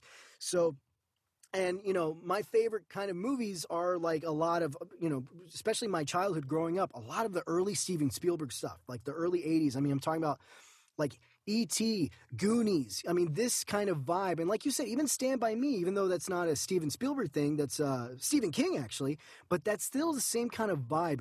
And it's like one of those things you feel as a kid. At least for me, watching these movies, I felt like I was just the natural way that that the kids in those movies would talk, like an E T or even the Goonies, just like uh, they're, they're, the kids are like hanging out and they're all like talking over each other, right? And they're giving each other shit and they're kind of – it's this is how kids really talk. I always felt like the Am, those Amblin movies or those, you know, those movies in the early eighties really kind of nailed how kids kind of talk to each other. Oh, yeah. And it's like, because, you know, you see kids talking in other movies, you're like, that's not how kids are. But in these movies, like The Goonies, E T, and even Stranger Things, which did a really good job copying that, it really felt naturalistic. It's like, yeah, this this is how kids sound like when they're hanging out with each other. They're they're they're giving each other a hard time. They're talking over each other. They're yelling. Kids do that, right? It felt very naturalistic. And they even curse. Come on, kids curse. They when the parents aren't around, we all know kids curse. So you got an E T, you got all the kids sitting around playing poker and saying shit and, you know, cursing up a storm. But anyway, that I I was so drawn to that because I felt like I was part of the crew. Even just yeah. watching the movie, I felt like I was, you know, I was one of the Goonies. But anyway, so I heard this. I hear this Amblin coming-of-age adventure film of the eighties. I'm all in, especially with the coming-of-age part because we know John Watts um, – does that really well. I mean, those Spider-Man movies were all coming-of-age films, you know? You know what? I was just about to say that, but yeah. now, that you, now that you said it, I gotta be the devil's advocate. Uh-oh. Um, I personally, I, I think like he's gonna be amazing at it. I'm I'm gonna say that right now. John Watts will be perfect for it. He nailed the No Way Home series or trilogy.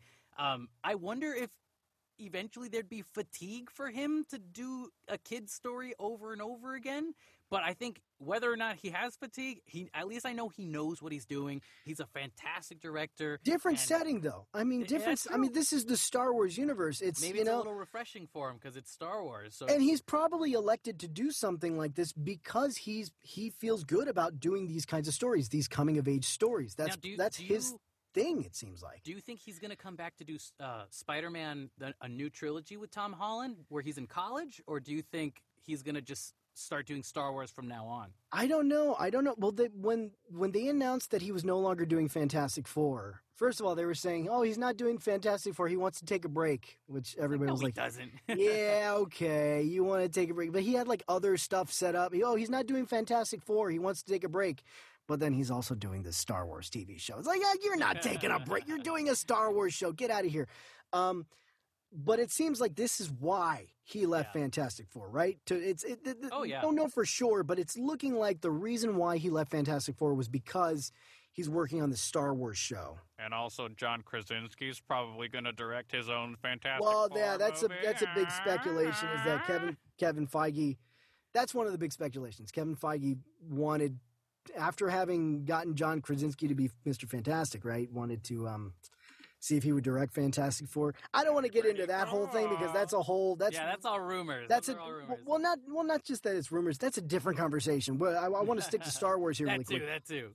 I want to stick to. I want to stick to Star Wars because we're we're running out of time. But yeah, well, yeah I was I was going to say I think um, so. Yeah, that's. It looks like that's what he left to go do is this show. So I think uh, I lost where I was going. What? Go ahead. No, you, no you're you good. Well, well, I was going to say, let's segue into the next thing then here, because yeah. uh, these next few topics shouldn't be too too much for us here. Uh, I'll just bring them all up right now, and we'll pick out which ones kind of stick out to us the most. Yeah. Uh, we got The Mandalorian Season three. We got Indiana Jones five, Star Wars Jedi Survivor, and Willow teaser.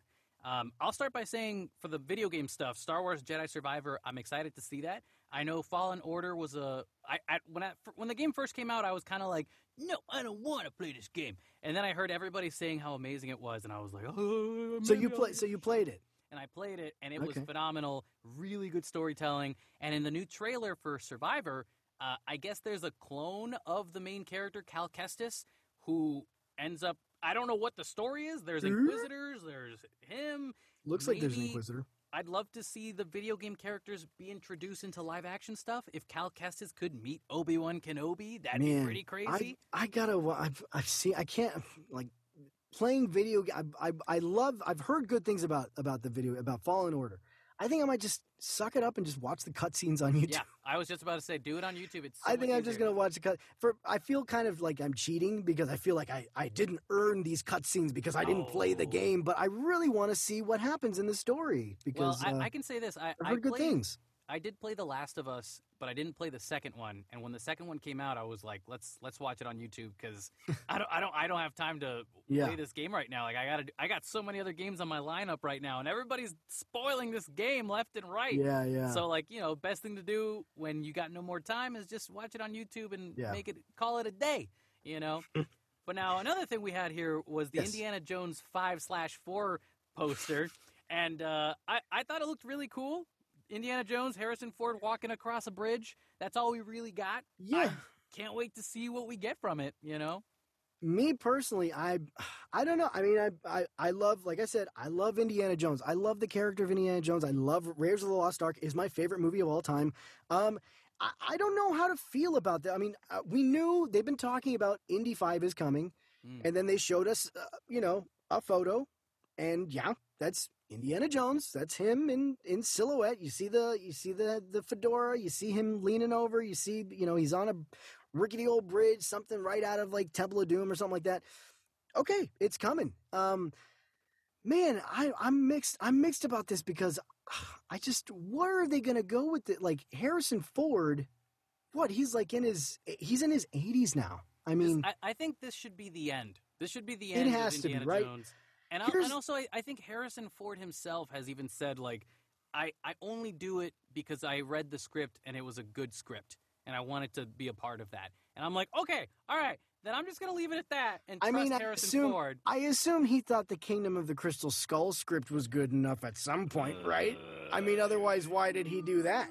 Well, okay, as much as we love Star Wars, when George Lucas was like, hey, you know, it'd be great if, uh, if we put in some aliens. It's like, all right, George. We're, we're going to be... Uh... They're going to be aliens, I think, or, or um, inter, interdimensional oh, wait, oh, wait, beings. Uh, Stephen, uh, but Stephen, wait, I have an idea. Uh, what is it, Steve? What, what is it, George? I have like uh, crystal skulls there. You want to put some crystal skulls there, George? Yeah, we should. Maybe, I, I don't know. I heard about this. I went to Sedona one time, and I heard about this. These theories about the crystal skulls. You ever heard I really about the Mayans? The I Mayans want to incorporate pretty... it in the next film. But, well, one of my buddies, or one of our buddies, his name's Alex. He every time I do a George Lucas impression, he's like, "That's like a sad Tobey Maguire impression." There is well, some, yeah. He's, oh, he's, got, he's always got this kind of thing. Sorry, you know, this thing going. Well, anyways, Indiana Jones five, I'm looking forward to it. I can't wait to see a trailer even. I uh, haven't yeah. even seen photos, but let's move on to The Mandalorian Season three. Uh, season three. I just have quick thoughts about this one. All I know is Boba Fett sets it up for Season three to start. So technically, if you haven't seen Boba Fett, just watch I'll the last there. two to I'll three episodes. There. As long as you watch the last two to three episodes, you'll know what's That's going on. That's all I got left three. is the last yeah. two episodes. Oh, yeah. yeah. You'll love it. I think the last two episodes are pretty good. Um, I'm liking it now, now that Din Djarin is back, yeah.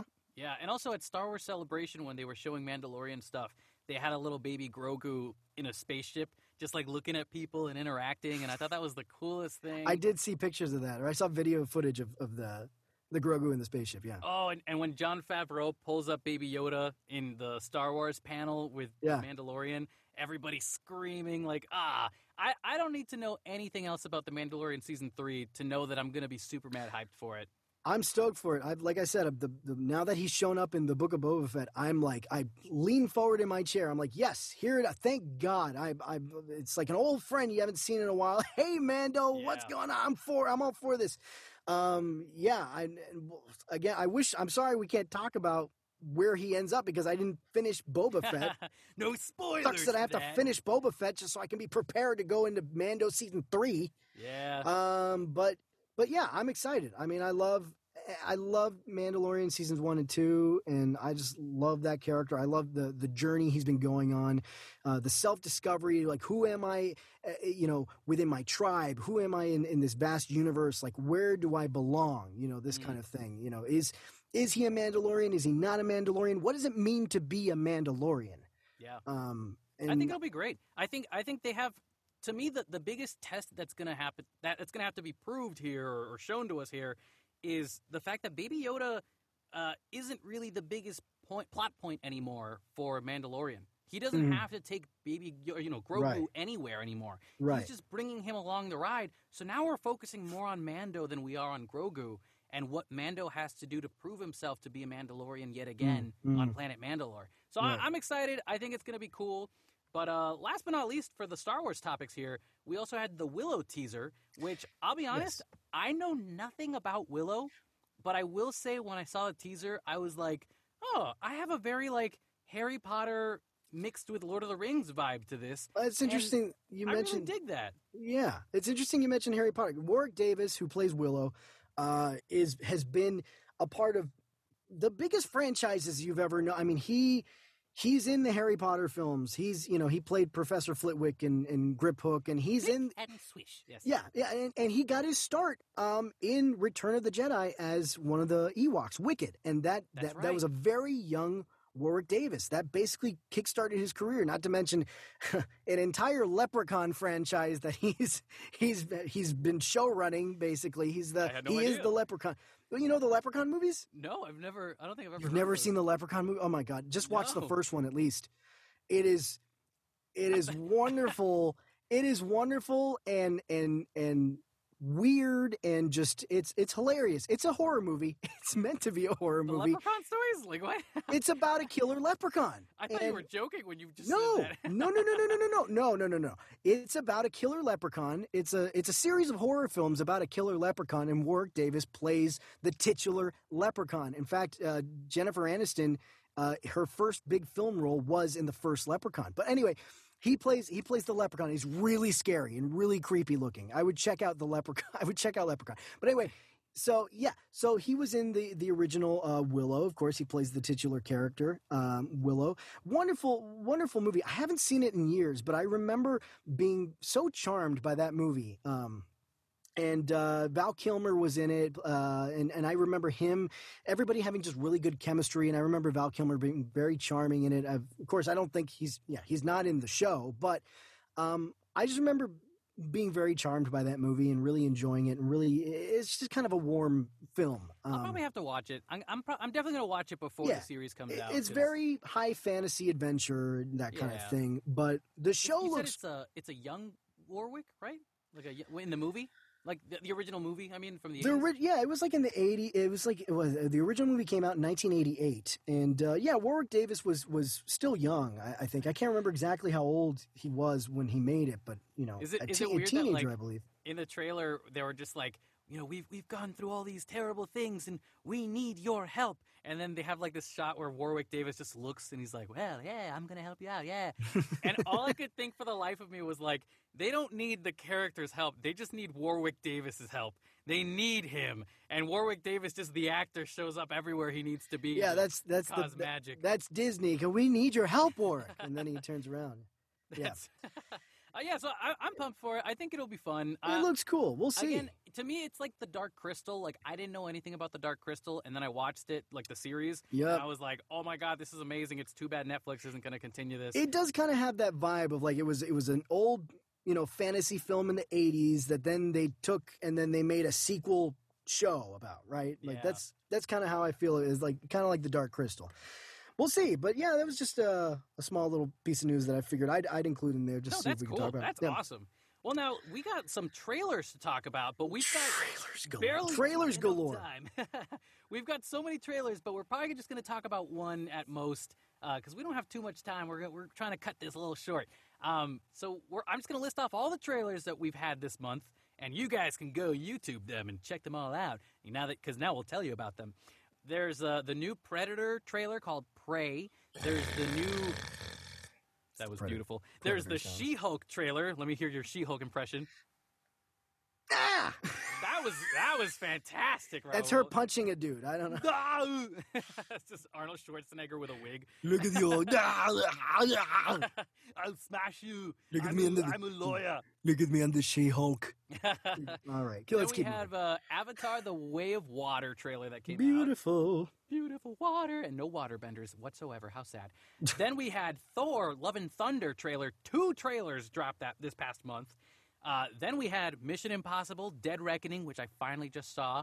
Then we had Jurassic World Dominion, the second trailer dropped for that. And finally, today, the Pinocchio trailer dropped for Disney, which looked really charming with Tom Hanks.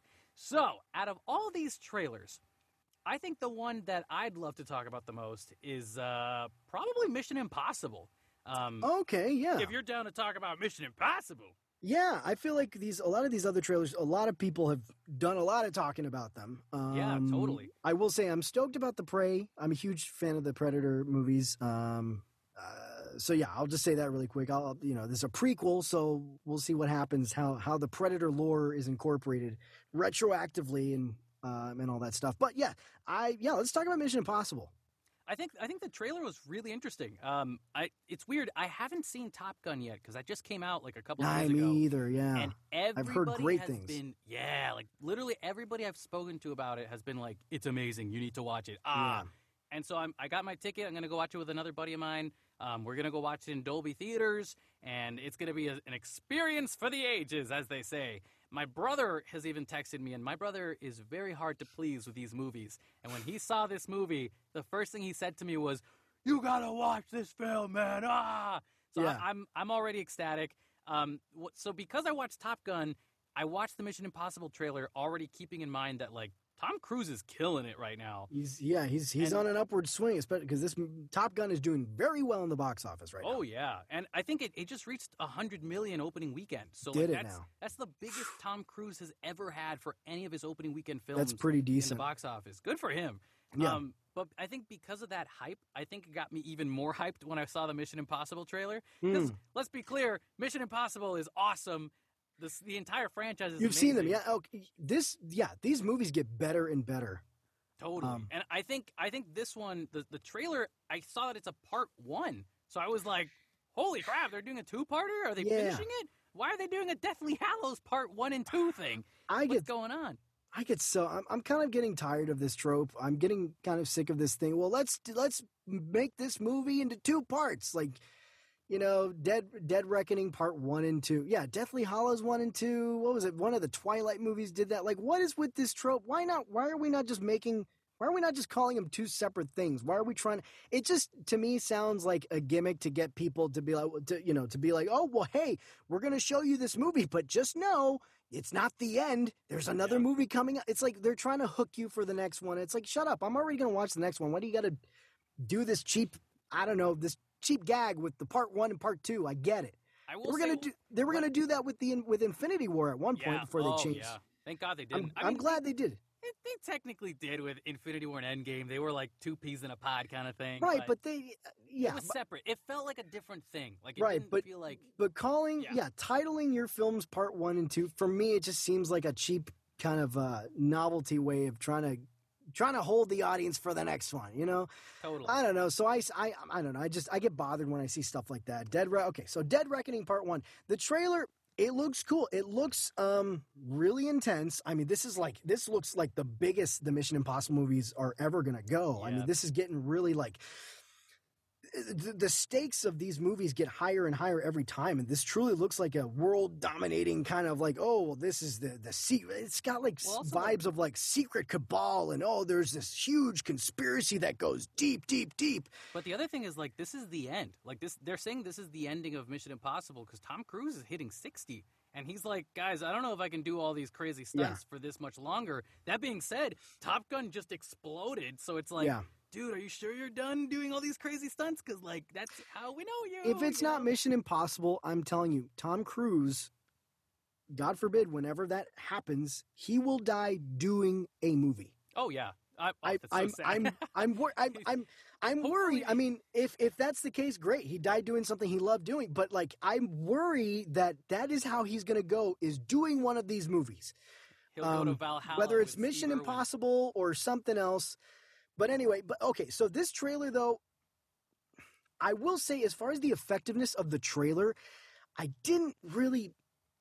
I didn't like it very much because it just felt unfinished. This trailer felt unfinished. You got, like, the music, mm. and you got this little dialogue at the beginning um, with him and Ethan Hunt talking. This uh, this other guy, which is, like, the bad guy from the very first Mission yeah. Impossible, they're talking. You got that little bit of dialogue. You got the music, and then you're seeing all this footage, but you're not getting any sound effects. You're not getting any other dialogue. It just felt like they didn't finish the trailer. Yeah, like, I they think, still needed think, to add this. Yeah. That's the, the sound effects? They, they were just kind of depending on the fact that everybody knows what Mission Impossible is. So yeah. here's the music. Here's Tom Cruise running like three hundred times. You get the, the picture. And it's the finale, part one. And you're like, yeah. oh. So I, I, I think, te- did it tease us? Yes, it teases us very yeah. well. Is it making me go, I got to see this movie? Not yet. Not one hundred percent. Yeah. I'm waiting for that next thing to tell us about I mean, the I'm going to watch it. I'm, yeah, I'm gonna, I'm watch. gonna watch it, but it's like I'm not. It was just I, an odd. Del- it was just an odd the way that the, the, the message of the trailer was conveyed to me. Like it was just the odd the way it was executed. The, you know. Yeah. But it looks cool. Yeah. So here's to hoping, Tom Cruise, you're gonna kill it, man. We're gonna all watch your movies. It'll be fantastic. But now we got two more things to talk about here, and then we are calling it a day. Which uh, basically we got movies and shows that we've seen this month. Now what I want to do. Is we're just going to announce all the things we've seen this month, and we're going to pick one that we would recommend to you as the listener to go and watch if you get the chance to. Mm. So we watched recently the Moon Knight series. We watched Multiverse of Madness, the movie. Yeah. Unbearable Weight of Massive Talent with Nicolas Cage. Nicolas Cage. Nicolas Chip Cage, yeah. Then we got Chip and Dale with Rescue Rangers with John Mulaney. John Mulaney, you know the one. Then we got first two episodes of Kenobi that recently just came out. Mm. So out of all of these, Raul, which one would you recommend to our listeners? All right. I, I this is you're going to find this interesting, Kevin, but I love Moon Knight. I love Multiverse of Madness. I'm huge into the Marvel stuff. I thought Unbearable Weight, Massive Talent, while I didn't love it, I thought it was pretty funny. Um And, of course, Kenobi, we're going to have to get into – we're going to have to have some sort yeah, of separate discussion about Kenobi. About yeah, we might sure. have to put out a, a separate episode about Kenobi and, and, and about Multiverse of Madness. I don't know. I, yeah. I just oh, feel yeah. so – we got to talk about that. Definitely. But of all those, if I'm going to recommend to just someone just out on the street, I'm going to say go watch Chip and Dale Rescue Rangers. I will I say agree. that because that movie, that marks – that hits – that checks all the boxes as far as the audience is concerned, like – Marvel stuff and all that other stuff, those are very specific types of audiences. But if I went walked up to anybody on the street, they asked me, hey, what movie should I see? I feel, I'd feel secure enough telling them, you know what? I think you would like Chip and Dale Rescue Rangers. I agree. Because that was just such a delightful, wonderful surprise at how much I love that movie. It's so funny and it's not forced. None of the references are forced. It feels like the, our modern day uh, Roger Rabbit. I, I really enjoyed yeah. that movie. No, I, I yeah. agree. I think I think it's the perfect movie that anybody can get into. And I think uh, if you watch it with your, your family, they're going to enjoy it just as much as you. You won't be sitting around explaining to your mom why Multiverse of Madness needs to happen the way it does and why Doctor Strange is meeting uh, this bald guy on a wheelchair. Blah. You know, like, none of that stuff matters. Disney knows what they're doing with Chip and Dale. I thought it was going to be horrible when I first heard of it, and then yeah. I finally saw it, and I was very, very pleasantly surprised and delighted by how awesome it was. There's nothing better than watching a movie you have very low expectations for and being so pleasantly surprised by it. I mean, totally. that, that's how I felt watching Chip and Dale Rescue Rangers. So check that out. It's on Disney Plus, you guys. You have no excuse unless you don't have Disney Plus. Then borrow it from a friend. I don't know. Borrow or watch it illegally. Get, yeah, watch it. Get get some illegal password sharing going with you and your friends. Come on, I know you guys already do it anyway. Don't don't don't tell me you don't. Do it. Watch it. Now, last but not least here, uh, we have a movie of the month challenge that we're going to always try to do at the end of every yes. episode. which is I'm going to try to challenge Raul to watch a movie he hasn't seen, and it's going to be the same vice versa. So my movie of the month, and also also for the listeners, we challenge you also to watch these movies alongside yeah. with us, so that next time we talk about it in the beginning of, the, of our episodes, we could, you know, you, you can relate to it a little bit and know what we're talking about. So Raul, my movie yes. of the month for you to watch this upcoming month, so by the end of June, you need to have this watched already, okay. is Alita: Battle Angel. Okay. It is a movie about a cyborg robot girl who needs to find who she is. And uh, it's very anime-esque, but it's live action, and I truly believe it's one of the first Hollywood anime-related films that work. For that me, did it right. That did it right. There's a okay. lot compacted into it, but I think it's worth watching, and I think you'd really, really enjoy it. All right. I've, I've, I remember hearing about it when it came out. Uh, it looked pretty interesting. The effects look really crazy. This is the one with Christoph Waltz, right? Yes, yes. Okay.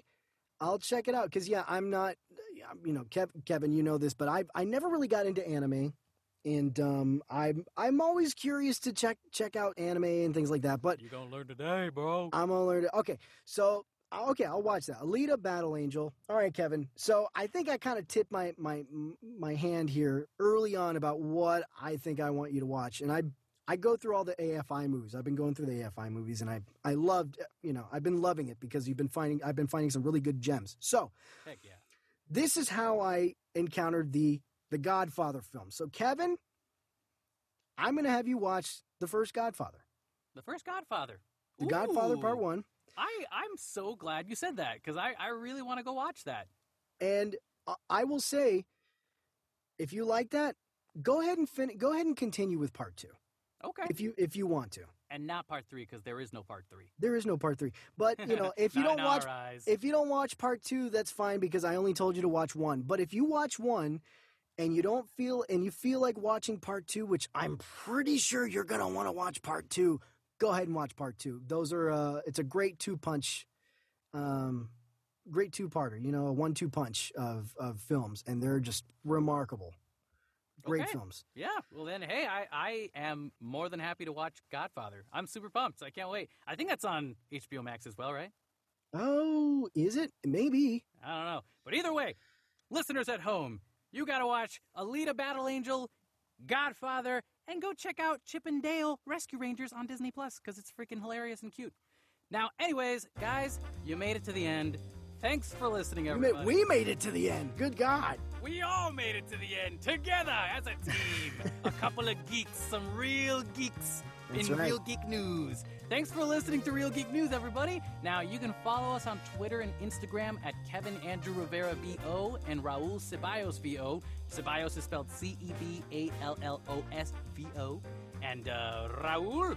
Yeah, I mean, and listen, if you guys want to send us a message, tell us, you know, your, your your passionate movie news, opinions, and all that stuff. Even if, you know, tell us one of your favorite movies, and, and you know, we'll, we'll, maybe we could talk about it on the show. I don't know. Just send us an email at real geek news at gmail dot com. That's R E E L, geek news at gmail dot com. Go ahead and uh, go ahead and send us a message if you if you feel if you feel so inclined. Yeah, and we'll definitely have all the details in the description, so we will see you later, everybody. And most important of all, stay geeky, my friends.